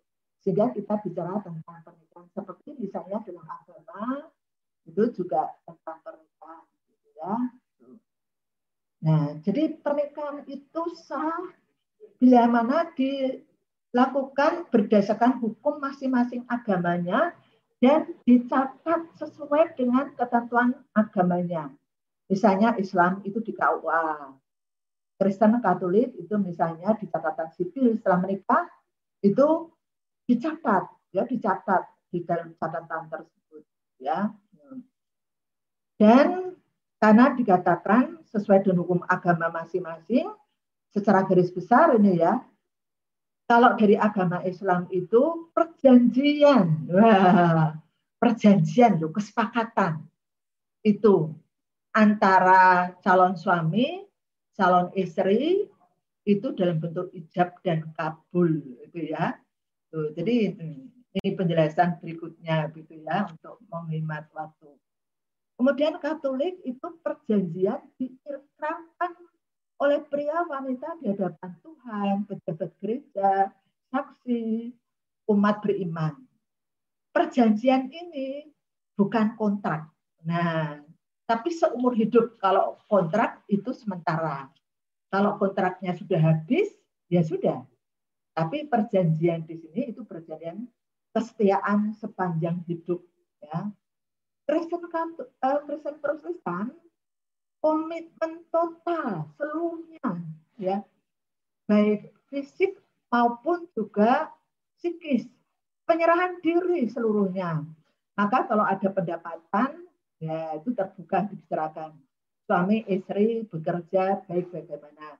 Suami yang bekerja mesti berikan nafkah pada istrinya begitu ya. Itu di hadapan Tuhan dan sesama gitu ya. Secara agama Buddha nah ini suci dan keramat hubungan yang suci dan keramat. Maka itu harus saling setia saling mencintai saling berbakti ya jadi ada kewajiban masing-masing sedangkan agama Hindu hubungan yang bersifat sakral dan suci. Nah, itu ya, itu sakral dan suci. Antara pria dan wanita menjalankan dharma baktinya sebagai wanita yang utuh ya. Maka rasanya kalau seorang layang itu masih ada kekurangannya. Karena kalau ingin utuh dilengkapi oleh suami atau istrinya gitu ya. Tujuannya apa pernikahan itu? Nah, tujuannya adalah bahagia. Nah, ya. Kebahagiaan dan kebahagiaan itu harapannya dalam bentuk keluarga yang bahagia dan kekal. Maka saling membantu, saling melengkapi, ya, mengembangkan kepribadiannya. Maka tugas-tugas perkembangan itu akan optimal kan ada dewasa awal, dewasa tengah, dewasa akhir. Nah, nanti masa berprestasi itu ini bisa optimal karena dilengkapi oleh suami atau istrinya begitu ya. Dan nanti menjelang menjelang meninggal pun itu sudah betul-betul serah diri total untuk meninggalkan dunia itu ya itu tugas-tugas perkembangan orang dewasa kan terbagi atas tiga gitu ya nah apakah apa arti bahagia? Bahagia itu kondisi sejahtera, emosinya positif ya. Jadi misalnya saja merasa tentram, senang, puas terhadap kehidupan, bisa menikmati, enjoy lah, senang begitu ya. Maka mengapa orang ingin menikah karena bahagia dan kekal dalam arti abadi ya jadi menjelang meninggal bahkan mungkin sampai pada dunia abadi pun tetap masih berdua gitu ya. Selama malamnya sepanjang hayat tidak tercerahkan. Dan lebih lanjut ini dari penelitian Tri Fatimah Nukul itu dalam penelitiannya dengan menggunakan skala OHI itu ya aspek dari kebahagiaan itu apa saja kepuasan hidup harga diri yang positif, kemudian ramah terhadap lingkungan sosial. Jadi tidak hanya pasangannya, tapi keluarga besarnya, tetangga. Karena tetangga itu adalah saudara dekat, sinarawadi. Karena sekarang cenderung keluarga itu keluarga nuklir. Kalau dua keluarga extended, dia ada di dekat banyak ianya, pamannya, bibinya, gitu ya. Kalau sekarang cenderung hanya bapak, ibu, anak gitu ya. Maka tetangga itu juga bisa menjadi penolong bagi keluarga itu ya. Kemudian memiliki sikap empati ya, baik dalam melihat hanya lahiriah saja itu sudah tahu apa toh kondisi secara psikis yang dipilih. Semakin dekat itu gejala-gejala uh, body language, waduh ya, bahasa tubuh itu semakin dikenal oleh pasangannya. Belum menyampaikan secara uh, lisan itu ya, itu nih karena empatinya gitu ya sudah bisa memperkirakan. memiliki pola pikir yang positif. Ya, jadi walaupun sering kali menghadapi kesukaran, tapi kesukaran itu bukan hambatan bagi kesejahteraan, kebahagiaan keluarga, kehidupan untuk kekal, tapi sebagai tantangan. Bagaimana untuk bisa mengatasi itu, gitu ya? Dan merasakan kesejahteraan hidup. Ya. Kemudian bersikap riang dan ceria karena tidak senang menghadapi pasangannya itu cemberut begitu ya itu bagaimana caranya itu itu kelihatan riang gembira senang ya sehingga hidup berdua atau bersama anaknya itu senang. Orang lain ikut bahagia ya. Keluarga besarnya tetangganya begitu ya. Tempat kerjanya gitu. Nah, untuk itu maka perlu persiapan pernikahan secara dewasa, ya. Karena pernikahan dan dewasa itu akan mendatangkan kebahagiaan dan bisa lebih kekal, gitu, ya. Maka persiapan matang. Nah, kedewasaan dan pernikahan itu seperti apa? Yakni kemampuan untuk melakukan sesuatu dalam pernikahan secara bertanggung jawab Nah ini ya. Jadi atas tanggung jawab diri sendiri dengan pasangannya. Bukan neneknya, bukan kakeknya, bukan tetangganya, bukan saudaranya, gitu ya. Dan tidak menyalahkan mereka, tapi merefleksi. Kalau ada sesuatu yang masih kurang itu direfleksi, bagaimana kemudian perbaikan. Maka itu dikatakan ibadah. Karena memperbaiki hidup pasangan itu memperbaiki hidup bagi pasangannya gitu ya. Ini berdasarkan keputusan yang sadar gitu ya. Tuh. Kemampuan untuk membuat keputusan bertahan sesuai dengan keputusan itu. Kalau keputusan itu ternyata bagus, oke lanjutkan. Tapi kalau keputusan itu belum bagus, direvisi gitu ya. Kemampuan untuk mengolah berbagai potensi kemampuan dan energi menghasilkan sesuatu yang positif dan produktif ya, ya. Jadi sampai pada uh, bagaimana penghasilannya nanti untuk investasi pendidikan anak jangan sampai pendidikan rendah setinggi tingginya maka produktif ini produktif karir diri sendiri maupun produktif untuk masa depan anaknya harapannya paling tidak sama atau lebih kondisinya anaknya daripada berdua ya dari ayah dan ibu dari pasangan suami istri itu. Kedewasaan selalu menunjukkan integritas seseorang. Maka terbuka ya, terbuka apa yang dikatakan itu yang betul-betul dalam tindakan. Kehidupannya itu sesuai antara tindakan dengan kata-katanya gitu ya. Tidak lamis gitu ya. Dan mampu berdiri sendiri. Tidak ditutup-tutupi begitu ya. Apa adanya. Maka ini kedewasaan itu. Nah aspek kedewasaan apa saja? Ini fisik nah dari BKKBN itu wanita usia 21 dan pria 21 itu sudah optimal fungsi-fungsi fisiknya ya. Jadi bukan kondisinya itu masih dalam pertumbuhan perkembangan sehingga akhirnya hamil itu masih membutuhkan gizi untuk ibunya gitu ya dan bayinya juga butuh maka harus lipat ganda begitu ya. Dan sering kali terjadi dari penelitian-penelitian itu itu ternyata mortalitas eh, kandungan itu terjadi pada ibu-ibu yang masih usia dini ya. Ataupun lahir tapi secara mental itu tidak sehat ya kelainan-kelainan itu terjadi ya nih jadi maka demikian juga pria 25 tahun itu wah pekerjaan bapak itu macam-macam secara fisik harus kuat. Waduh ya. Maka ini mesti otot-ototnya. Fungsi. Karena pemimpin keluarga. pemimpin keluarga kemampuan menalar, kemampuan untuk kreativitas, mengevaluasi, memunculkan sesuatu produktif begitu itu harus lebih dewasa, maka 25 tahun ya. Dan sudah siap bereproduksi, memiliki keturunan yang sehat baik secara fisik maupun mental. Kemudian secara juridis itu terkait dengan kewenangan seseorang untuk melakukan perbuatan hukum secara mandiri tanpa bantuan orang tua maupun wali dan bertanggung jawab sendiri atas apa yang dia lakukan gitu ya. Itu jadi ini secara yuridis secara hukum.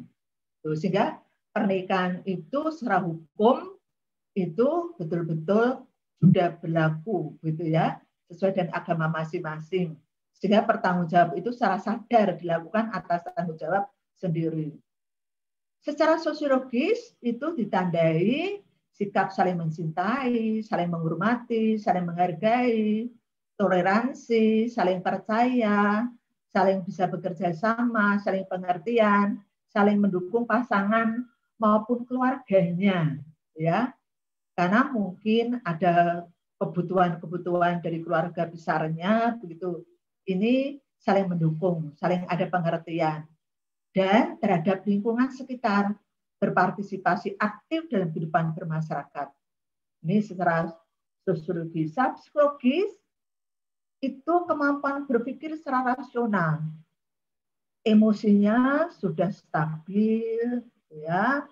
Tuh, jadi bisa mengolah emosi dengan bagus, bisa mengendalikan perasaan dengan bagus, ya, dan memiliki kesadaran terhadap realitas yang cukup tinggi dan kalau ada kenyataan itu pahit, itu bisa diterima. Karena seperti jamu, suatu ketika perlu juga menelan pahit demi sehatnya, begitu ya. Dan keluarga bisa juga ada kesukaran. Tapi itu menjadi tanggung jawab berdua. Kalau ada kegagalan, tidak mengkambing hitamkan orang lain, begitu ya. Itu.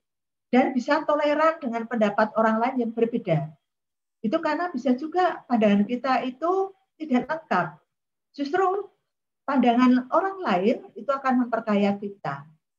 Dan bersikap optimis dalam menghadapi kehidupan.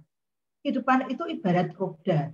Suatu ketika di atas, suatu ketika di samping, suatu ketika di bawah. Tapi optimisme itu selalu ada. Ya. Demikian juga kedewasaan secara psikologis memiliki rasa tanggung jawab terhadap semua perbuatannya, ya. Nih. Kemudian juga peduli kesejahteraan hidup sendiri maupun orang lain, terutama anaknya, gitu ya.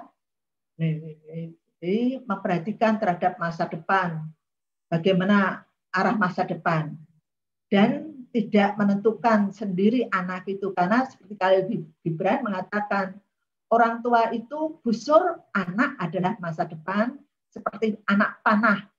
Itu dia akan menentukan hidupnya sendiri tapi titik tolaknya adalah dari orang tua. Maka orang tua itu perlu secara pedagogis mampu menjadi teladan sehingga perlu memiliki nilai-nilai norma beraneka ragam norma agama norma etik gitu ya dapat memiliki pekerjaan sehingga secara ekonomi itu kuat, gitu ya, mampu mengasuh dan mendidik anak. Ya.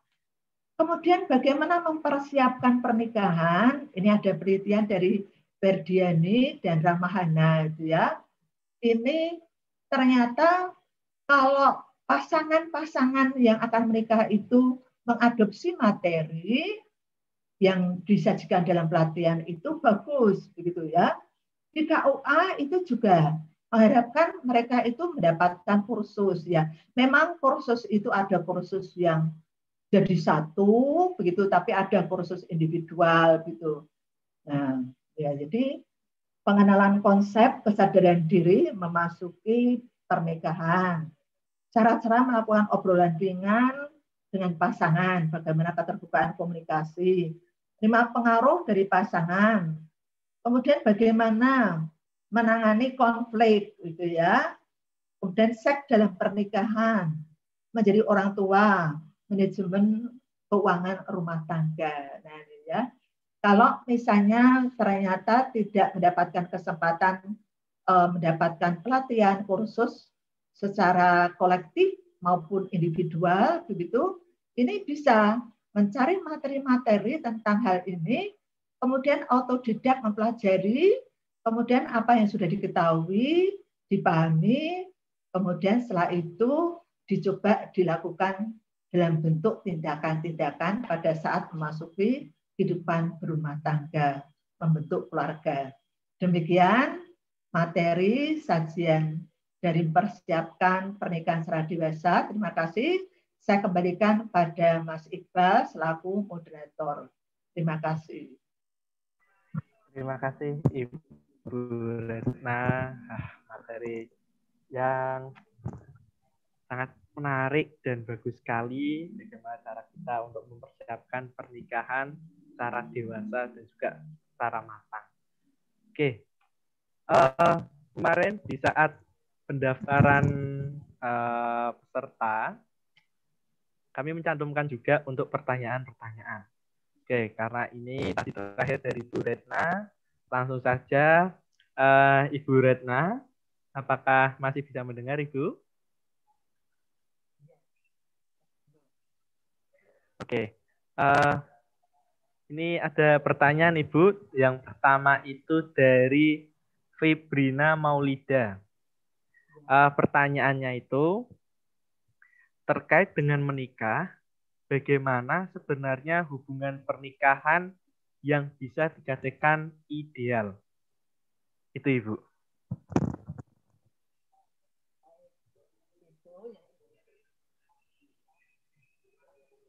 Mohon maaf Ibu, belum kedengeran.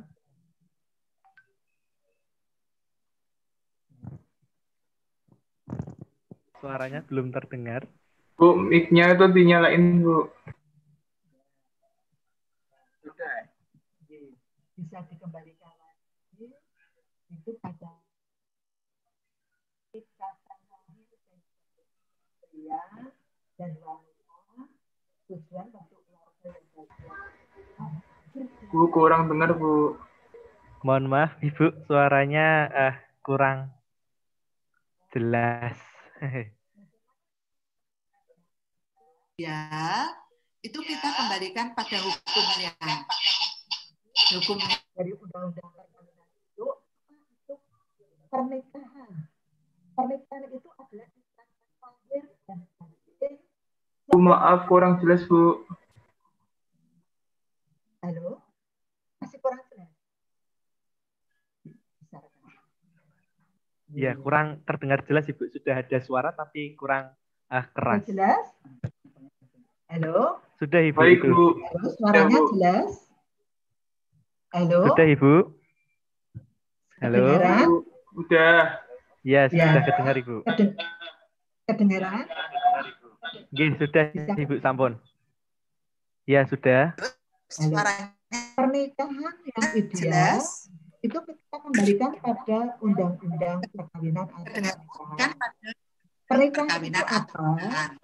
Pernikahan apa? Itu adalah ikatan lahir dan batin antara seorang pria dan wanita sebagai suami istri dengan tujuan membentuk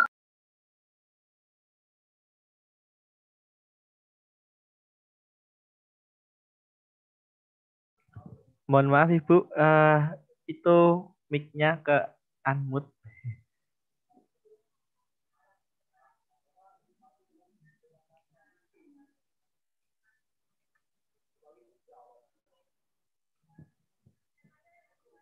Oke, masih ke unmute Ibu.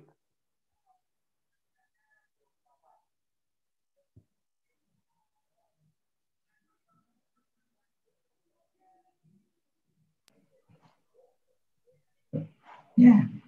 Oke, okay, ampun. Perkawinan pernikahan yang ideal itu dikembalikan pada ketentuannya pada hukum tentang undang-undang perkawinan gitu ya. Maka sesuai dengan isi dari undang-undang tersebut itu maka mestinya diharapkan yang sudah siap, yang sudah matang. Nah, itu ya. Dalam semua aspek tadi, semua aspek sudah matang. Fisik, psikologis, sosiologis, dan jangan lupa secara yuridis, pedagogis, bisa secara ekonomi, dan sebagainya tadi itu. Dan tadi, saling mencintai, saling suka sama suka, gitu ya. Itu. Nih. Kemudian juga sebaiknya mempersiapkan mempersiapkan diri. Apakah melalui kursus secara individual atau kursus secara kolektif atau belajar autodidak itu mempersiapkan diri gitu ya. Nah, nanti kalau sudah menikah itu sudah menikah itu tidak kemudian uh, dua tahun, tiga tahun, lima tahun itu terjadi pecahan maka pernikahan itu kekal. Nah, karena kekal, itu harus saling bisa dipercaya, saling setia, komunikasi terbuka, ya, saling memperhatikan kebutuhan pasangan kalau punya anak, memperhatikan kebutuhan anaknya juga, gitu ya. Hal yang kecil, Misalnya jangan sampai lupa pas hari ulang tahunnya, pas hari pernikahan. Walaupun hanya ucapan, tuh jangan sampai hari ulang tahun suami atau istrinya sampai lupa. Jadi tetap harus dilanggengkan, diperbarui, ya, semakin akrab. Nah, itu, jadi ini, ini pernikahan yang ideal itu, gitu ya. Jadi sebelumnya seperti apa, kemudian pada saat sering kali orang itu kalau pernikahan itu dia terkait dengan upacaranya. Loh, sekarang masa COVID ini orangnya sedikit, tapi pernikahannya harus kekal loh. Tidak ada harapannya masa COVID karena pernikahan hanya dihadiri orang sedikit akan atau bahkan melalui uh, uh, pimpinan dari agamanya masing-masing, kemudian disaksikan keluarga kecil, itu kemudian berantakan. Tidak tetap. Walaupun tidak pakai upacara eh, itu malah menghemat. Keuangannya bisa untuk kebutuhan keluarganya karena kebutuhan rumah tangga itu banyak sekali gitu ya nah ini pernikahan yang ideal itu begitu oke terima kasih bu uh, ya bu Oke. Halo. Halo, sudah Oke. terdengar Ibu? Oke. Ya. Oke. Jadi uh, sebelumnya seperti apa, pada saat, bagaimana, dan akhirnya harus saling bisa dipercaya, saling setia, saling perhatikan, dan seterusnya. Berikut. Terima kasih. Saya kembalikan kepada moderator. Oke, Ibu. Terima kasih. Uh, selanjutnya ini ada pertanyaan kembali, Bu mungkin uh, ini sedikit kalau menurut saya sedikit sama pertanyaannya? Kuliah S2 setelah menikah apa pertanyaan dari Mas Ahmad Habibi? Bisa halo Ibu. Apakah bisa mendengar Ibu? Oke, saya ulangi pertanyaannya ya, Bu.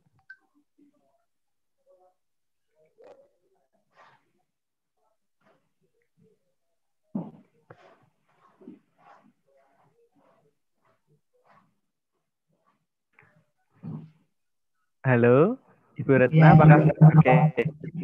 Ya, sudah kedengaran.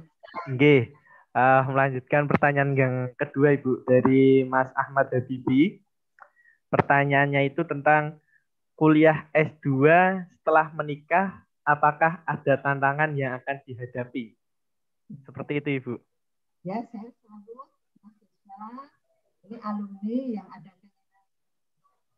artinya kalau sudah menikah, kemudian ingin lanjut studi, tidak hanya S2, kalau bisa sampai S3, begitu ya. Ibu, seperti itu. Bagus sekali, ya. Oke, maka kembali ini nanti kalau sudah punya suami atau istri pasti dibicarakan bersama dengan suami istri itu ya. Itu bagaimana kondisi keuangannya itu ya. Itu bagaimana kondisi keuangannya kalau bekerja itu juga dibicarakan tentang pekerjaan itu baik dengan suami atau istrinya dengan pimpinan tempat bekerja. Syukur dapat beasiswa, dapat cuti, wah itu lebih enak bisa konsentrasi pada kuliahnya. Tapi kalau tidak, itu bagaimana pengaturannya? Dan sekarang ini banyak S2 yang tidak full satu minggu, itu ya. Itu. Jadi ini tapi dibicarakan dulu dengan istri atau suaminya tentang pembagian tugas, apalagi nanti punya bayi, waduh. Pembagian tugasnya kalau cenger pada waktu malam hari itu ya, padahal dia harus besok paparan pagi-pagi itu ya, istrinya atau suaminya baru tidur begitu ya.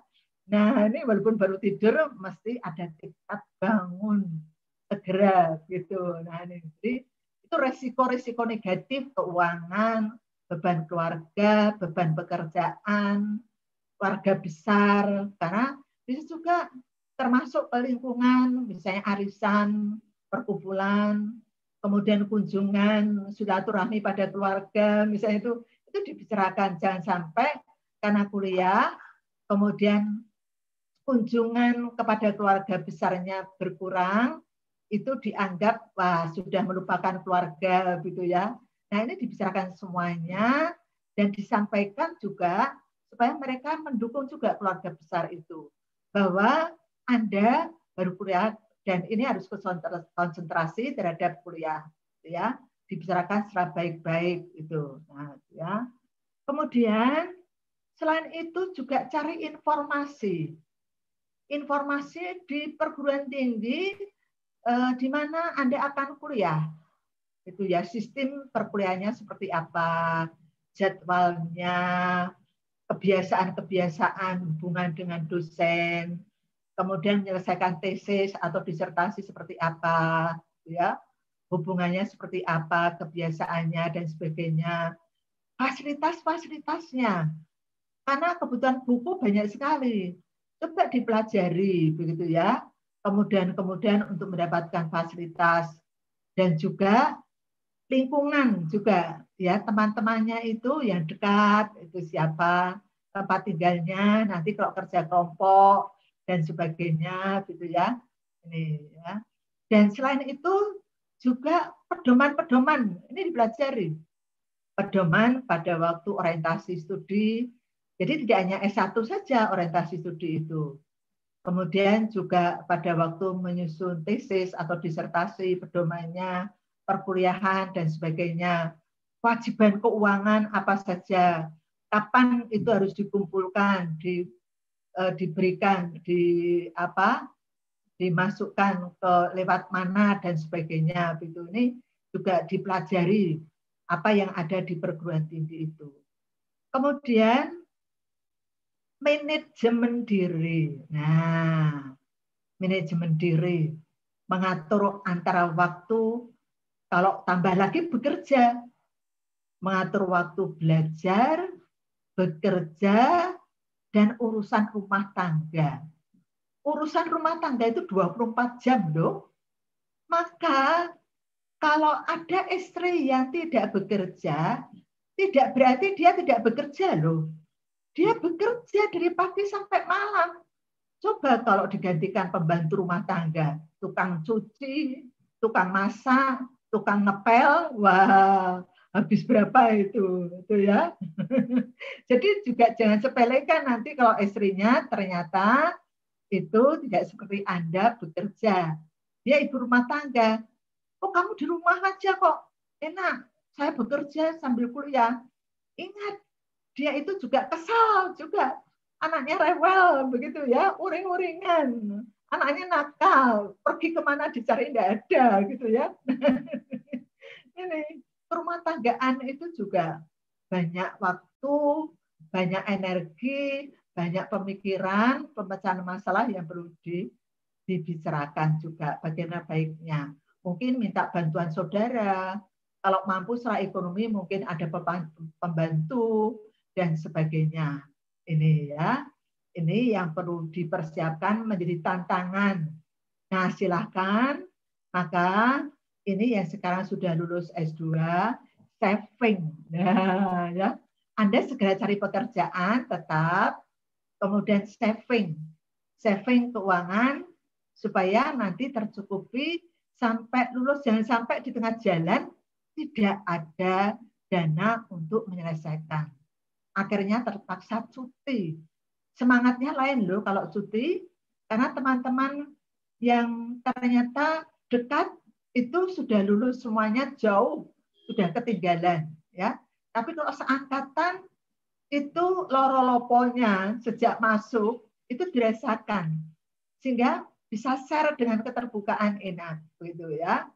Nah, ini trik ya supaya nanti tantangan-tantangan itu bisa kemudian diselesaikan dengan tuntas, dengan baik, dan Anda bisa selesai dengan waktu yang tepat, kemudian prestasinya seoptimal mungkin, keluarganya juga harmonis, anak-anaknya juga ternyata bisa tumbuh kembang dengan bagus. Demikian. Saya kembalikan kepada moderator Mas Iqbal. Terima Oke, kasih. Terima kasih Ibu atas uh, jawabannya. Ini satu lagi Bu, pertanyaan dari Mas Burhanuddin Dwi Ya, Mungkin ini pertanyaan sedikit sama dengan tadi pertanyaan dari Mas Habibi. Pertanyaan dari Mas Burhan ini, adakah kiat-kiat khusus ketika sudah menikah akan tapi ingin melanjutkan studi khususnya di studi S2. Seperti itu, Ibu.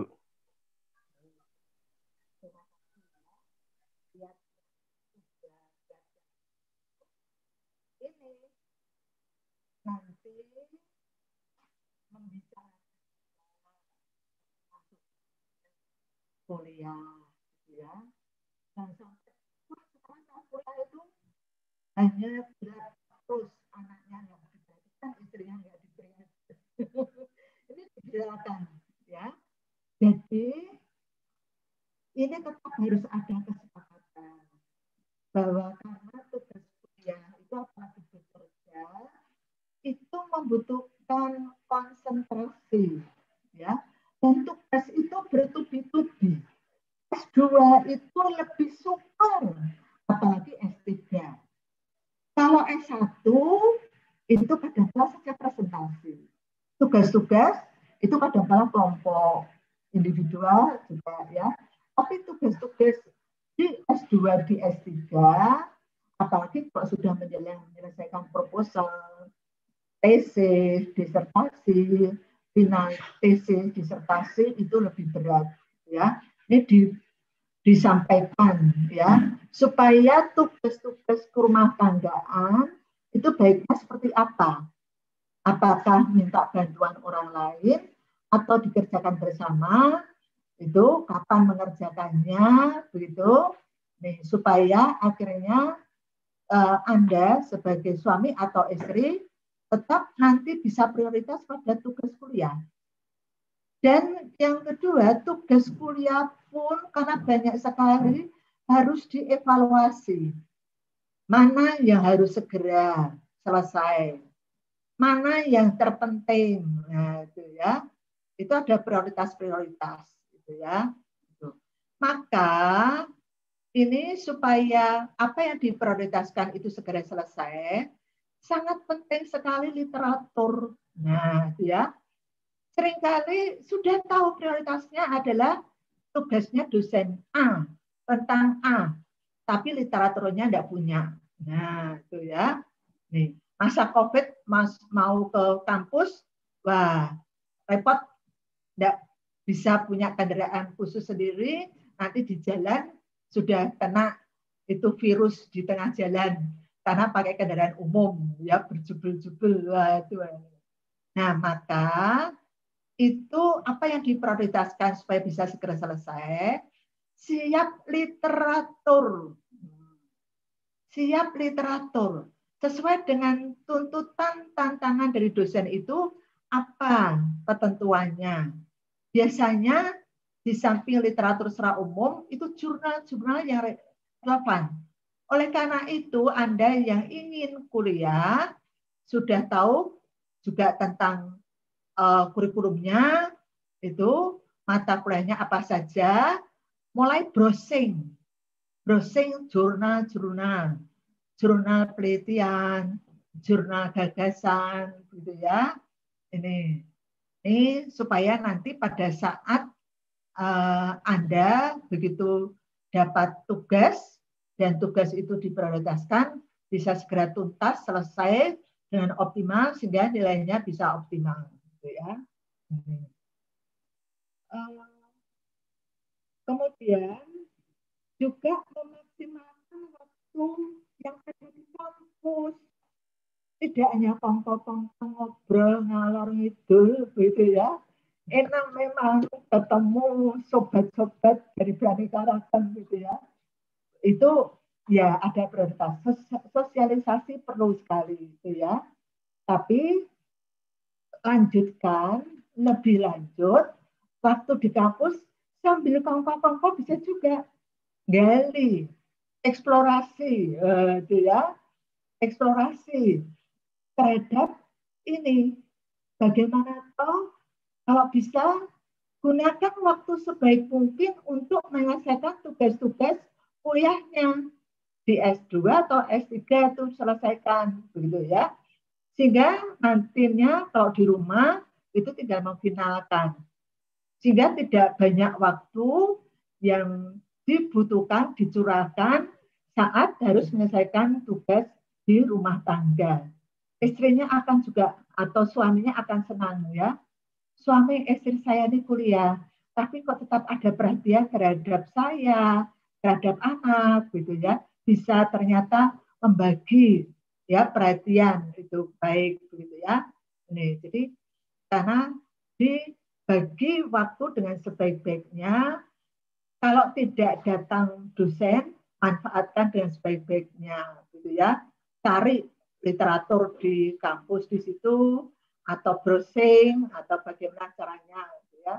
Kebetulan sekarang ini banyak yang daring, maka jadwal kuliah daring itu dimanfaatkan untuk mencari literatur-literatur atau mencari Eh, data-data dan sebagainya gitu ya optimalkan jadwal ya baik itu jadwal daring maupun jadwal uh, luring gitu ya dengan sebaiknya. Kuliah tatap muka maupun daring dioptimalkan. Sehingga akhirnya menghemat waktu dengan sebaik-baiknya gitu ya mungkin ada baiknya jadwal kuliah itu disampaikan kepada istri ya dan sampai istrinya atau suaminya itu ngajaki ke mana ternyata itu jadwal kuliah Anda. Ditulis yang besar begitu. Disampaikan menjadi catatan khusus gitu ya. Terus sehingga kalau punya rancangan-rancangan kegiatan itu di luar jadwal kuliah, baik itu daring maupun tatap muka. Nah ini antara lain trik-triknya. Nanti bisa diperkaya berikutnya lagi gitu ya nih supaya Anda bisa sukses, sukses berumah tangga, sukses dalam kuliah, harapannya begitu. Kami tetap terbuka kalau ada yang mau konsultasi, mau berbagi pengalaman begitu ya. Atau mungkin bisa juga dikembangkan ngobarnya berikutnya lagi begitu ya. Nah, silakan. Bisa juga nanti di lab BK ini membuat semacam kursus persiapan pernikahan gitu ya. Mahasiswa yang sudah menjelang mengakhiri begitu supaya nanti BK kok keluarganya pura-pura dawa gitu ya. Nah, BK PGR ini ada perluasan lebih lanjut yakni mahasiswa yang sudah semester berapa karena itu menjadi tugas kehidupan ya toh remaja eh, sudah mengakhiri remaja masuk dewasa awal itu membentuk keluarga dan harapannya keluarga bahagia sejahtera dan kekal. Nah itu ini antara lain silakan monggo ngubar yang berikutnya gitu ya. Terima kasih saya kembalikan kepada moderator Mas Iqbal. Terima kasih. Terima kasih Ibu uh, atas jawaban dari pertanyaan uh, para peserta. Oke, okay. uh, kita lanjut ke Ibu Fariha. Ini kita ada sedikit pertanyaan Ibu untuk Ibu. Yang pertama itu dari Mbak Dian Metasari.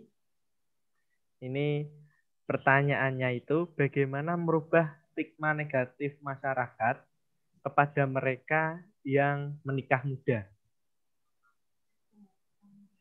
Seperti itu, Ibu.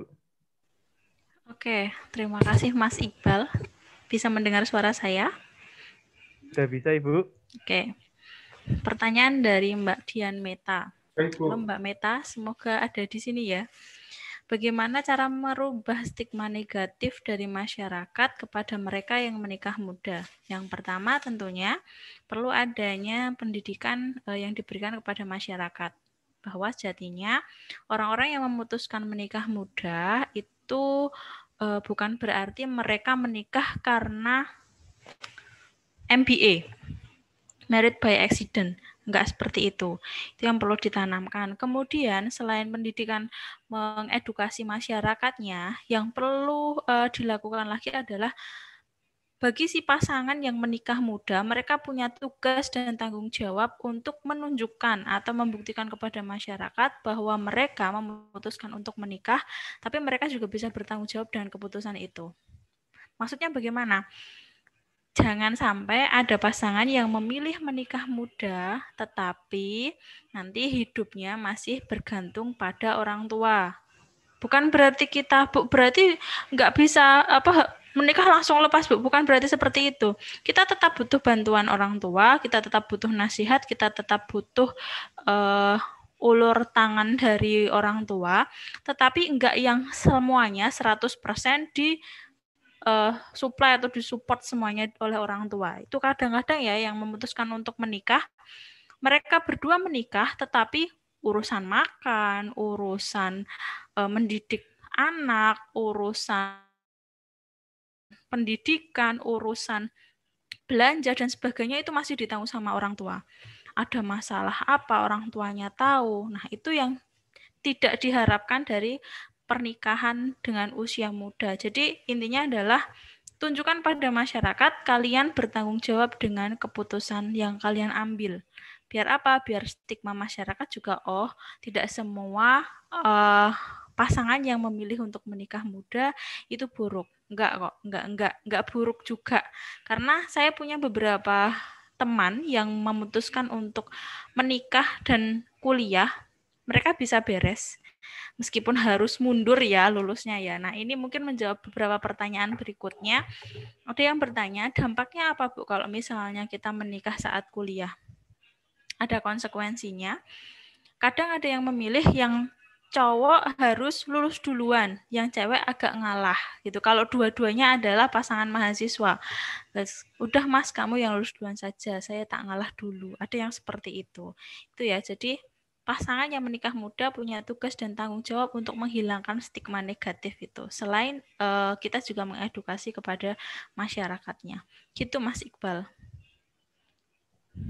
Oke, terima kasih Ibu. Uh, sudah menjawab dua pertanyaan tadi. Intinya dari yang kedua itu dari Mbak Mira. Itu sudah Ibu jawab sekalian dampak menikah saat masih kuliah. Terus ini sekaligus pertanyaan terakhir untuk Ibu Fariha ini dari Mbak Desintia. Uh, pertanyaannya itu seberapa pentingkah nikah atau kuliah di era digital saat ini dalam menciptakan manusia yang berkualitas? Oke, terima kasih Mas Iqbal. Seberapa pentingkah nikah atau kuliah di era digital dalam menciptakan manusia yang berkualitas? Kedua hal ini adalah hal yang penting, sama-sama pentingnya saya bilang. Uh, meskipun begini ya, kemajuan teknologi bahkan tadi malam itu saya melihat uh, apa diskusi dengan suami saya itu beliau menunjukkan ada sebuah kecerdasan buatan kecerdasan artifisial ketika orang meninggal nanti eh, orang-orang yang tidak mengenal kalian itu bisa menggambarkan kalian itu seperti apa dari mana dibaca dari jejak digitalnya gitu saking canggihnya. Kemudian kalau misalnya orang beranggapan bahwa aku nggak butuh menikah karena aku bisa ber lo kamu kan butuh pasangan untuk saling curhat. Lo ada kecerdasan artifisial yang bisa membantu saya untuk curhat. Kadang kalau kalian pakai Google Assistant gitu ya tanya sedang apa? Apa kabarmu? Dia akan menjawab seperti apa itu. Ada banyak sekali aplikasi kecerdasan buatan yang bisa membantu kalian untuk bersosialisasi. Tapi tapi pada kodratnya, pada fitrahnya, setiap manusia itu butuh untuk bisa berhubungan dengan orang lain. Kita diciptakan berpasang-pasangan, gak isok menghindari yang namanya uh, kebutuhan akan cinta, rasa cinta, rasa nyaman, rasa damai dan itu bisa diperoleh dengan kita memiliki pasangan yang e, terikat dalam sebuah bentuk pernikahan gitu. Nah, kemudian terkait dengan kemajuan teknologi, kemajuan teknologi pun bisa mendukung dengan apa ya, keharmonisan proses pernikahan itu tadi. Jadi misal seperti ini teman-teman. Zaman dulu ketika kita menikah maka semua tugas uh, tugas yang berkaitan dengan hal rumah tangga dikerjakan oleh istri. Tapi dengan kemajuan di era digital ini, wah sangat tertolong sekali. Nyuci baju tinggal masukin, gitu ya. Bahkan ada mesin untuk menyetrika. Nyuci piring tinggal masukin ke mesin. Udah jadi, udah bersih sendiri. Kemudian ada nyapu, kalian males nyapu, ada robot yang bisa buat nyapu. Jadi ini saling terkait kalian perlu menikah untuk menciptakan generasi penerus yang bisa meneruskan apa ya perkembangan teknologi di era digital juga. Kalian juga butuh teknologi untuk mendukung keharmonisan keluarga kalian saat ini. Begitu Mas Iqbal. Oh ya tambah lagi ya dampak pernikahan setelah apa saat, saat eh, dampak menikah saat kuliah selain ada konsekuensi keterlambatan tadi, kalian harus pinter-pinter mengelola emosi, teman-teman. Karena masalah pernikahan, masalah orang yang berkeluarga tadi kompleks sekali, kebutuhannya banyak sekali. Kalian yang awalnya hanya berpikir tentang tugas kuliah, maka kalian nanti ketika sudah menikah sambil kuliah akan berpikir tentang bagaimana saya e, berhubungan baik dengan suami, bagaimana saya berhubungan baik dengan keluarga besar, bagaimana saya mengasuh anak, bagaimana saya mengelola keuangan, itu akan sangat berdampak sekali. Gitu ada beberapa teman saya yang berhasil dengan uh, apa pernikah menikah dengan kuliah tapi ada juga yang akhirnya dia menyerah saya menyerah untuk kuliah kayak gitu. Nah, ini adalah keputusan masing-masing individu. Jadi perlu disiapkan semua ilmunya mulai dari sekarang. Gitu ya. Itu Mas Iqbal. Terima kasih. Oke, terima kasih Ibu Fariha. Oke, selanjutnya pertanyaan untuk uh, Pak Suhendri. Halo Bapak. Oke. Iya, Mas.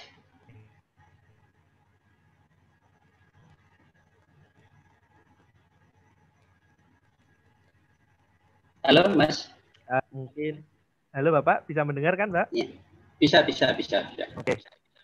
Oke, pertanyaan pertama ini bagaimana cara mengedukasi masyarakat yang sudah mempunyai pemahaman kalau lulus SMA setelah itu nikah. Benar, Bapak? Ini biar saya pahami dulu pertanyaannya. Iya, uh, ada tiga pertanyaan Mas Iqbal itu ya.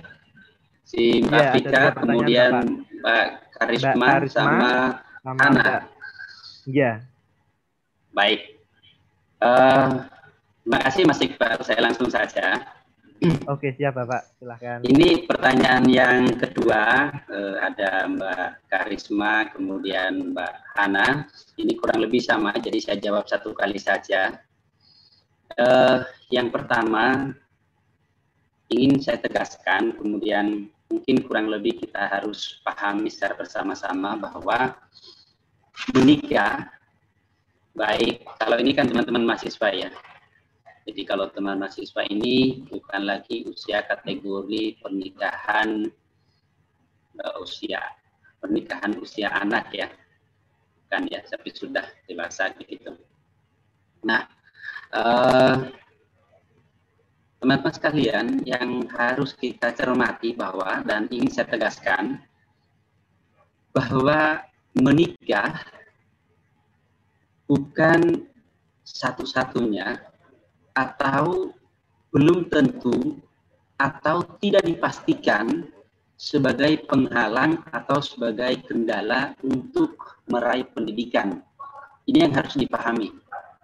Tadi sudah banyak contoh yang disampaikan mulai dari Ibu Dr. Retna, kemudian Ibu Fariha, bahwa sekali lagi saya tegaskan bahwa eh, menikah mau di usia anak, mau di usia atau usia muda, maupun di usia mahasiswa, itu tidak bisa dipastikan menjadi satu kendala untuk seseorang itu tidak atau putus pendidikannya. Tidak tidak dipastikan. Mengapa? Kita bisa lihat fakta. Toh juga ada yang dalam perjalanan, ya dalam studi baru semester 3 sudah menikah. Tapi studinya lancar, jalan, tetap berproses. Ya, ada yang sudah di akhir semester menikah juga selesai ya. Tetapi memang ada ya. Tetapi memang ada yang dalam proses baik sudah semester 3, 2 ya. Bahkan saya pernah menemukan semester 1 semester 1 setelah uh, ikuti orientasi kampus sekitar dua bulan ikuti perkuliahan menikah ya menikah. Memang akhirnya kuliahnya berhenti. Bahkan malah suami istri berhenti kuliahnya. Saya tidak tahu sekarang apakah tetap dilanjutkan, tapi pada saat itu berhenti. Nah,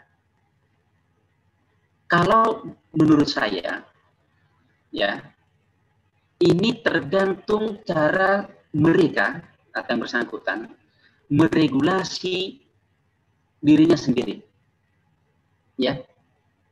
Karena di dalam regulasi itu pasti akan ada namanya komitmen. Ya komitmen. Oke? Banyak orang mengatakan nanti kalau sudah menikah punya anak nanti tidak serius belajarnya. Nanti kuliahnya terkendala tugas-tugasnya tidak rampung bisa iya. Tapi bukan suatu kepastian ya. Bukan suatu kepastian ya. Faktanya juga banyak orang yang menikah punya anak ya. Tapi kuliahnya tugas-tugas kuliahnya lancar-lancar saja. Maka di bagian ini hanya ingin saya katakan tegaskan ya bahwa tergantung komitmen ya. Maka tadi benar sekali uh, materi yang disajikan oleh Ibu Dr. Retna kita harus mempersiapkan pernikahan secara dewasa. Dewasa ini sebetulnya tidak bisa kita beda hanya dari uh, sisi uh, biologis. Tidak, tapi juga harus dibicak dari sisi aspek psikologis, kesiapan mental. Ya, kesiapan mental. Jadi mau menikah usia anak, mau menikah usia dewasa atau usia muda lah misalnya, menurut saya pernikahan tidak menjadi atau tidak menjamin untuk putusnya pendidikan atau orang itu akan putus proses pendidikannya. Dalam hal ini kuliah misalnya, tidak menjamin. Hanya memang sekali lagi ada kata yang demikian. Tetapi kembali lagi, saya sekali lagi saya tegaskan ini urusan komitmen. Kemampuan seseorang meregulasi dirinya sendiri terhadap satu peristiwa dan perilaku yang dijalaninya. Ya, Nah, maka sekali lagi saya tegaskan, kehati-hatian dalam menentukan sikap itu penting. Ya. Nah, ini kembali tadi, konsep konformitas sangat penting dalam berinteraksi lingkungan. Bahasa hari-harinya itu saya mau bilang, jangan asal ikut-ikutan. Temannya nikah, lalu lihat mereka berboncengan, kata serius, pandangannya bagus, enak kelihatannya, lalu saya juga ikut-ikut. Padahal saya tidak uh, melihat kacamata pribadi saya. Nah ini yang salah, gitu ya. Ini yang salah menurut saya atau kurang pas. Nah itu terkait pertanyaan Mbak Karisma kemudian Mbak Hana. Kemudian pertanyaan ketiga ini uh, bagaimana kita ya mengedukasi uh, masyarakat. Karena memang ada stigma yang ber, apa, uh, ada di lingkungan masyarakat bahwa uh, misalnya ini kebetulan yang bertanya perempuan. Dan memang uh, ya misalnya di desa itu seperti tempat saya masih ada orang-orang tua kalau anaknya putri anu ibu nggak usah sekolah tinggi tinggi paling besok besok juga di dapur gitu Nah saya kalau mendengar jawab statement ini, saya mau mengatakan, nah, orang sekolah tinggi juga, perempuan sekolah tinggi pun juga ya tetap dapur kok. Kan begitu. Ini hanya urusan mindset ya. Orang sekolah tinggi mau tidak sekolah, maaf, perempuan mau sekolah tinggi, mau tidak sekolah atau tidak kuliah, ya juga tetap di dapur kok. Jadi urusannya bukan masalah ke dapur, ya, bukan masalah di dapur, ya hanya masalahnya adalah bagaimana kita melihat tidak menggunakan kacamata pribadi sebagai orang tua. Ya. Nah, bagaimana peran ini kalau pertanyaan ini saya bagaimana peran kita atau mahasiswa misalnya untuk mengedukasi masyarakat. Saya ingin tegaskan di bagian ini, mari kita lihat masyarakat siapa dulu. Tentu berbeda dari kalau misalnya masyarakat kota, pinggir kota, ya atau misalnya seperti saya di desa itu pasti berbeda. Apanya berbeda? Nah ini yang sering terjadi miskomunikasi karena mohon maaf misalnya saya mahasiswa sementara yang saya ajak ngomong misalnya pulang kampung nih di tempat saya saya ajak ngobrol dengan orang-orang tua yang mohon maaf dalam tanda petik pendidikan uh, mungkin di bawah rata-rata lalu saya menggunakan komunikasi yang seperti halnya ketika saya berhadapan dengan mahasiswa atau kemungkinan saya saat berhadapan dengan masyarakat kota. Ini mesti terjadi miskomunikasi. Maka di bagian ini, kalau ditanya cara atau strategi, saya mau katakan, mari jangan ajak masyarakat menyesuaikan uh, serta merta terkait kehendak kita sebagai uh, pengedukasi, tapi mari kita yang menyesuaikan uh, terkait dengan kondisi masyarakat untuk kita mengedukasi. Kira-kira seperti itu Mas Iqbal. Terima kasih, waktu saya kembalikan. Oke, terima kasih Bapak sudah menjawab pertanyaan dan juga para pemateri juga sudah menjawab pertanyaan pada ngobar ke-11 kali ini. Tak terasa waktu kita sudah mau hampir habis ya. Jadi penghujung acara kita akan membacakan sedikit kesimpulan dari ketiga pemateri Mas Iqbal. Mas Iqbal, Nge, boleh nggak tanya Nge. satu saja? Oh, nggih, siap Ibu. Satu saja, Silakan. siapa pun nanti yang jawab. Saya oh, punya nge. saudara, sudah lulus S1 di desa. Sebenarnya dia belum ingin segera menikah, tapi tapi ini teman-temannya di desa yang tidak kuliah, tidak tidak bekerja itu uh, intinya manas-manasi dia untuk uh, segera menikah seperti dia. Silakan mungkin siapa yang mau jawab. Ya. Oke, monggo. Mbak Sarika Ya. Ayo. Uh, Oke, ya. Mohon izin. Keponakannya Bu Wiwi, put cowok apa cewek, Bu? Cowok, cowok, cowok. Cowok, oh, kalau cowok berarti Pak Hendri. Karena dia juga sudah punya pacar gitu loh. Artinya sebenarnya dia Betul. belum ingin segera menikah, tetapi uh, teman-temannya di kampung itu manas-manasi terus. Jadi oh, iya. imannya sedikit agak goyah gitu. Itu Pak Hendri aja yang dari sudut pandang iya, iya. laki-laki. Karena lingkungan keluarga pun juga belum menginginkan dia segera menikah gitu. Iya. iya. Satu aja gong. Iya. iya. Terima kasih. Uh, mohon izin Bu Farihat, mohon izin Ibu Retna ini bukan menjawab Ibu, tapi saya uh, lebih pada berbagi pengalaman Ibu karena situasi yang disampaikan Ibu persis yang saya alami. Persis yang saya alami Ibu, betul ini. Uh, saya kebetulan tinggal di desa juga Ibu. Sejak usia kecil hingga SMA memang saya menetap di desa. Dan kondisi yang saya alami persis yang disampaikan Ibu tadi, hanya saat itu memang saya belum kuliah, karena nanti setelah saya kuliah S1 baru, ya kalau bahasa agamanya itu hijrah begitu ya, uh, pindah ke pinggir kota, bukan di desa. Ya, nah saat itu memang uh, orang tua memang uh, tidak juga melarang untuk menikah, tapi uh, kebetulan orang tua selalu mengatakan, uh, mohon izin ibu, kebetulan orang tua saya itu petani ibu. Hanya bapak ibu saya itu sering mengatakan, nah kalau kamu pengen seperti bapak ibu petani, ya mungkin tidak perlu sekolah. Tapi kalau kamu pengen tidak seperti bapak ibu petani seperti ini, ya berarti harus sekolah. Itu kalimatnya ibu, bapak ibu saya.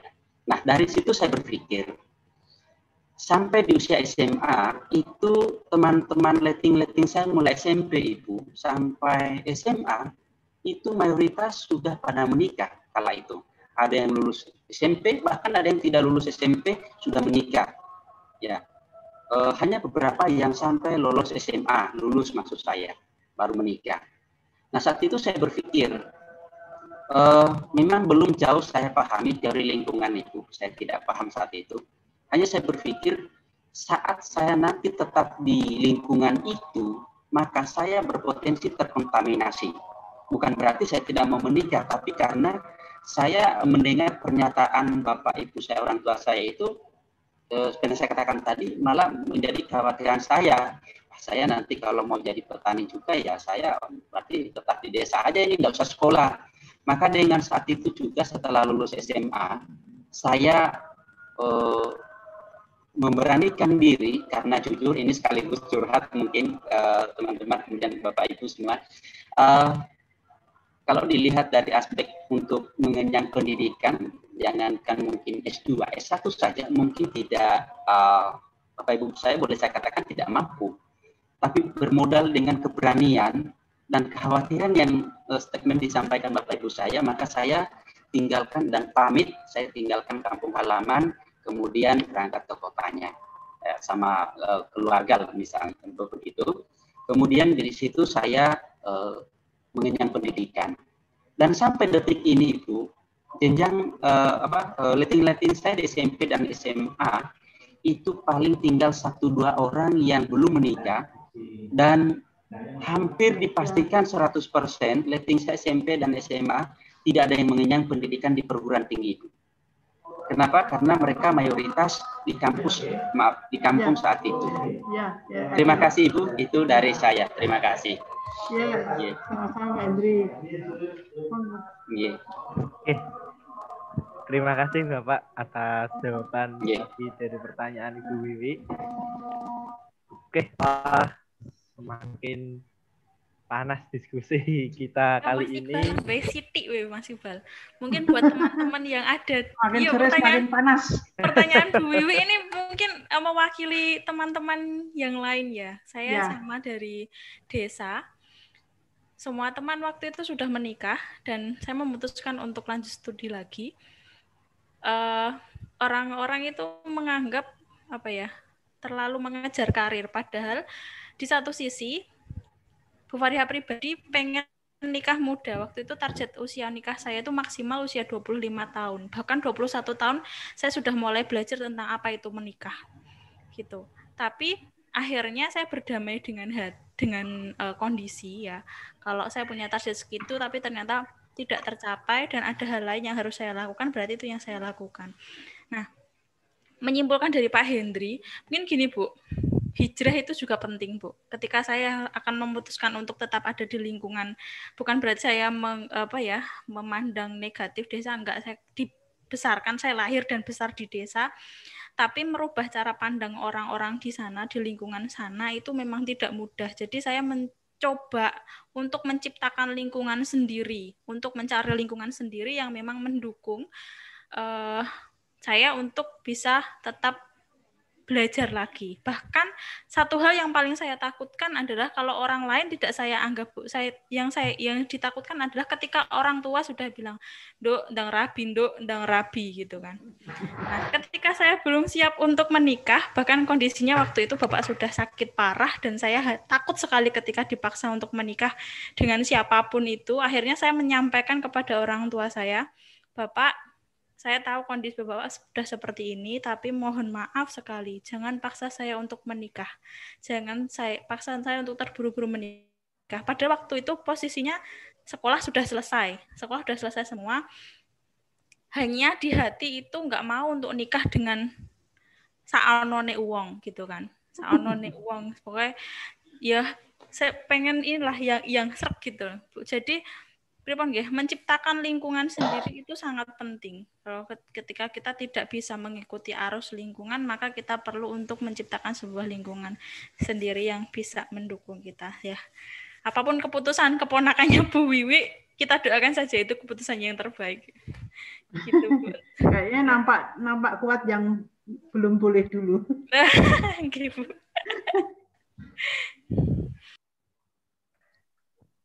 Oke, uh, karena waktu juga sudah menunjukkan jam 3 lebih, di jadwal juga sudah uh, hampir selesai. Saya akan membacakan sedikit kesimpulan dari tiga materi pada kegiatan ngober 11 kali ini. Yang pertama, mempersiapkan pernikahan secara dewasa. Dalam mempersiapkan pernikahan secara dewasa, diperlukan persiapan yang matang, misalnya mampu ngopendi yang juga produktif. Kedua, menikah itu sudah ada waktunya karena yang pertama jodoh itu tidak akan tertukar. Menikah itu harus menerima pasangan, harus ada proses adaptasi dan juga proses belajar. Terakhir, adanya kolaborasi perang orang tua dan juga pemerintah terkait dengan pernikahan uh, usia dini. Kedua, adanya penyuluhan dengan pengetahuan tentang pernikahan usia muda. Ketiga, adanya komitmen serta mampu mengatur dan mengontrol antara pikiran dan juga perilaku. Alhamdulillah, para hadirin semua, acara ngobar ke-11 kali ini yang diadakan oleh Lab BKU Gris sudah selesai. Uh, saya selaku moderator sekaligus MC pada kesempatan kali ini mengucapkan meminta maaf yang sebesar-besarnya apabila pada acara ngobrol 11 ini banyak kesalahan uh, baik disengaja maupun tidak disengaja saya mohon maaf yang sebesar-besarnya. Uh, nantikan kembali ngobrol selanjutnya yang diselenggarakan oleh LBK Ugris. Uh, kurang lebihnya mohon maaf. Terima kasih. Uh, Sekian dari saya. Wassalamualaikum warahmatullahi wabarakatuh. Waalaikumsalam. warahmatullahi wabarakatuh. Sebelum keluar, mohon dihidupkan uh, kamera. Kita foto bersama terlebih dahulu, foto.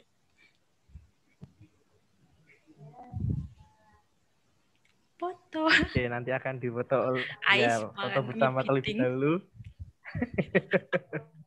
Ayo foto. Oke, ada dua ini kan. Oke. Satu, dua, tiga. Oke, bentar. Oke, slide yang kedua.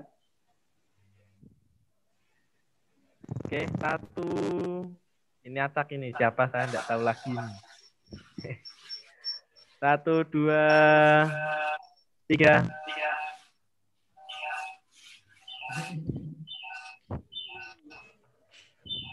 Oke, terima kasih uh, Bapak Ibu pemateri pada kegiatan ngobar ini. Terima kasih untuk seluruh peserta kegiatan ngobar.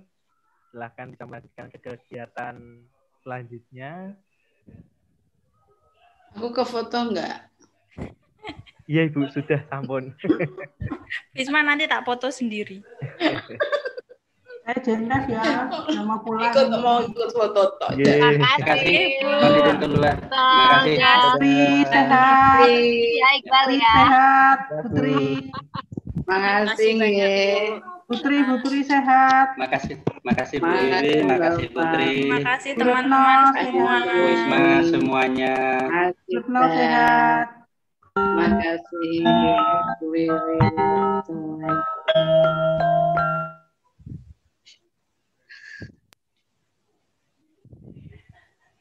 Ada yang belum live. Ayo kalau mau ada tanya jawab langsung, boleh kok. Saya Bu. Oh, Ais mau tanya. Ayo, ayo, Bu Fariha yang jawab ya. Iya Bu. Jadi gini Bu. Uh, ya. Lanjutkan sampai jam berapa Mbak Far? Enggak apa-apa Bu, sembarang nanti sampai jam berapa sak bosennya bocah-bocah men Bu. Bu. Jadi gini. Ini forum tidak resmi, silahkan. Ya Bu. Jadi gini Bu, eh, apa pertanyaan saya sebenarnya sudah ditanya sih, cuman belum dibacakan. Kan zaman sekarang banyak sih viral eh, nikah muda sama mereka yang di sosial media artis-artis nikah muda itu malah jadi viral dan lain sebagainya. Dan mereka eh, or- anak orang kaya terus nikah muda, terus itu jadi viral, terus banyak sekali yang eh, mereka berkiblat pada mereka. Nah, karena hal bukan sebenarnya nggak karena hal itu aja sih. Jadi karena dengan adanya stimulus itu akhirnya anak muda anak muda yang jadi kayak terkagum-kagum sama hal itu kayak membuat sekarang tuh kalau lihat di lingkungan sekitar saya anak muda itu eh, nikah muda itu malah jadi ajang gara-gara melihat ya itu tadi.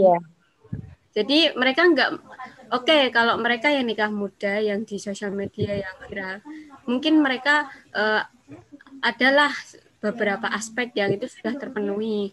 Entah itu dari privilege atau memang mereka emang benar-benar persiapan. Tapi dari eh, hal itu banyak yang orang yang tidak belum persiapan tapi malah eh, ngebet pengen nikah muda supaya menjadi ajang gitu loh bu. Jadi kalau kalau saya kondangan ke teman wah ini teman saya ini tapi besok iki loh.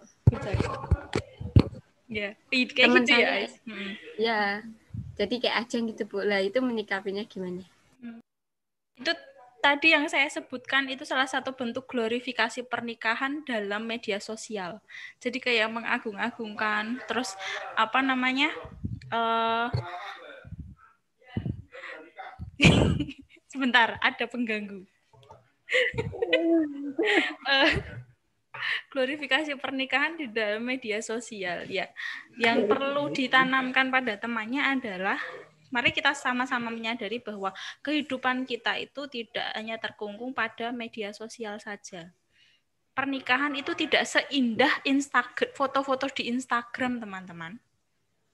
Ya. Bahkan ada kayak gini. Saya pernah menemui sebuah kasus ada seorang perempuan yang dia bilang kayak gini, wes pak aku meh mau nikah nombek sopo wae yang penting aku minta satu. Apa nduk? Make upku pakai make up artis.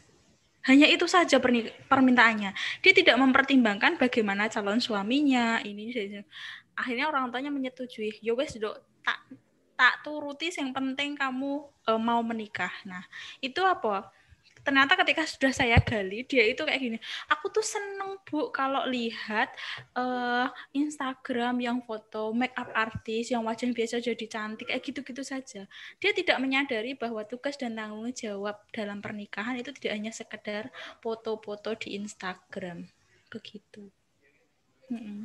kalau Oke, memang Farika, terima kasih banyak Iya, yang yang saya nggak pengen Dik, aku taaruf nikah gitu. Taaruf iki sih sebenarnya? Nah, itu yang perlu diluruskan juga. Saya nggak pacaran, saya taaruf kayak gitu. Nanti jadinya seperti apa? Taki Malik dan Salma Vina. Tuh, berapa bulan menikah, berapa hari menikah ditinggal pergi langsung berapa sebulan ditalak gitu-gitu. Enggak kan? Bukan seperti itu yang kita inginkan. Padahal pernikahannya eh ya gitulah. Jadi perlu mengenali dengan siapa nantinya kita akan menikah. Ngomong tentang visi misi ke depan itu juga penting. Itu ya, Mbak Ais. Iya Bu, Jangan terima kasih banyak. dikirim ke sini. Ada lagi. Terima kasih sudah- banyak, Bu Saya sudah di ultimatum sama hostnya ini. Kalau ada yang punya unek-unek nggak apa-apa sih mau bertanya Bu, saya sudah kebelet nikah Bu. Kurnia, Kurnia mau menikah Kurnia?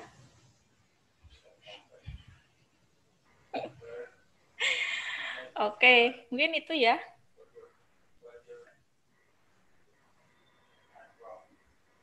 Siapa wae? Aku kok nggak kenal teman-temannya ya. Mungkin teman-teman mahasiswa semester 1. Eh, Ibu, siapa? Rizky. Putri masih di sini, Putri. Oh, aku tuh ngajar eh, tentang itu, jadi aku harus dengar gitu loh. Oh iya, Bu. G, G. Anak-anak kalau anak-anak yang tanya itu jawaban saya, eh ngerti nggak sih masalah yang dihadapi orang-orang dewasa awal gitu. Iya. Ya, masalah yang dihadapi orang-orang dewasa awal. Iya. Gitu loh teman-teman. Tadi siapa yang panggil ibu gitu? Saya Bu, Oh Rizky, Rizky mau tanya. kan menurut saya kan enaknya kuliah sampai ya sampai lulus saja Bu. Ya Insya Allah kalau udah lulus ya saya ya menikah Bu. Mm. Habis kuliah, kerja, Yeah. baru nikah. Jangan kuliah, Yeah. lulus, terus nikah gitu ya. Karena kalau Kerja, kamu nggak habis kerja langsung nikah Bu. Insya Allah. Amin, semoga ya, semoga ketemu jodohnya sesuai dengan eh, rencanamu. Tapi Iya. kalau misalnya nggak langsung ketemu, kamu juga jangan berputus asa loh, Rizky. Oh Iya iya, Bu siap. eh teman-teman, ini yang perlu saya sharing juga. Saya kan punya hobi ya, melihat tayangan tentang ODGJ atau orang dengan gangguan jiwa. Iya, Bu. Di sana itu banyak kasusnya itu adalah laki-laki yang mengalami ODGJ. Dan ketika digali, ternyata mereka itu punya permasalahan tentang percintaan. Ya, tentang percintaan. Laki-laki yang merasa malu, minder, atau menutup diri, tidak berani berbicara, jatuh cinta tetapi nggak berani bergerak gitu kan itu nanti bisa berdampak pada kondisi psikologisnya. Misal kalian punya target nih saya bilang ya kalau tadi kan Bu Faria punya target menikah maksimal usia 25 tahun. Tapi ternyata saya menikahnya lebih dari 25 tahun. Wah pas melewati 25 tahun galau banget cah aduh kok targetku belum tercoret ya? Aku gong nikah. Teman-teman seangkatan sudah pada nikah anaknya sudah dua. Satu lah minimal. Tapi saya masih belum. Akhirnya ya jalan satu-satunya adalah berdamai dengan kondisi. Dan meyakini bahwa pasti ada jodohnya. Gitu. Ibu, gitu ya Rizky. Bu, ya. Kan saya tuh orangnya apa? Agak males sedikit mau ngomong ya gimana gitu, Bu. Kan Terus? kalau di kampus itu ya sering diam, kalau nggak disenggol sama dosennya ya nggak ngomong saya, Bu. Hmm.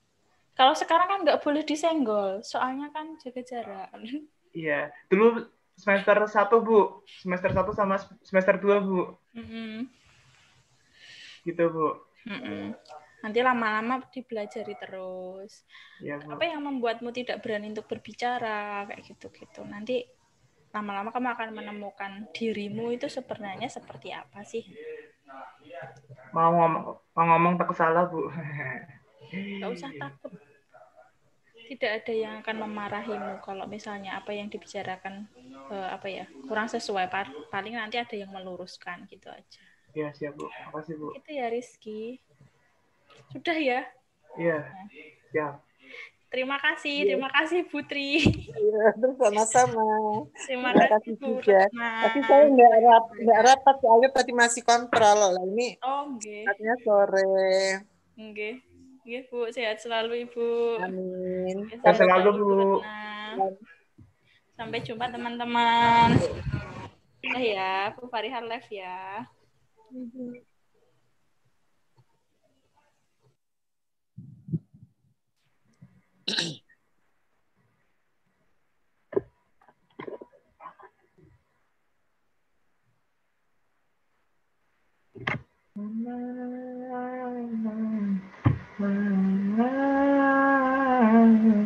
When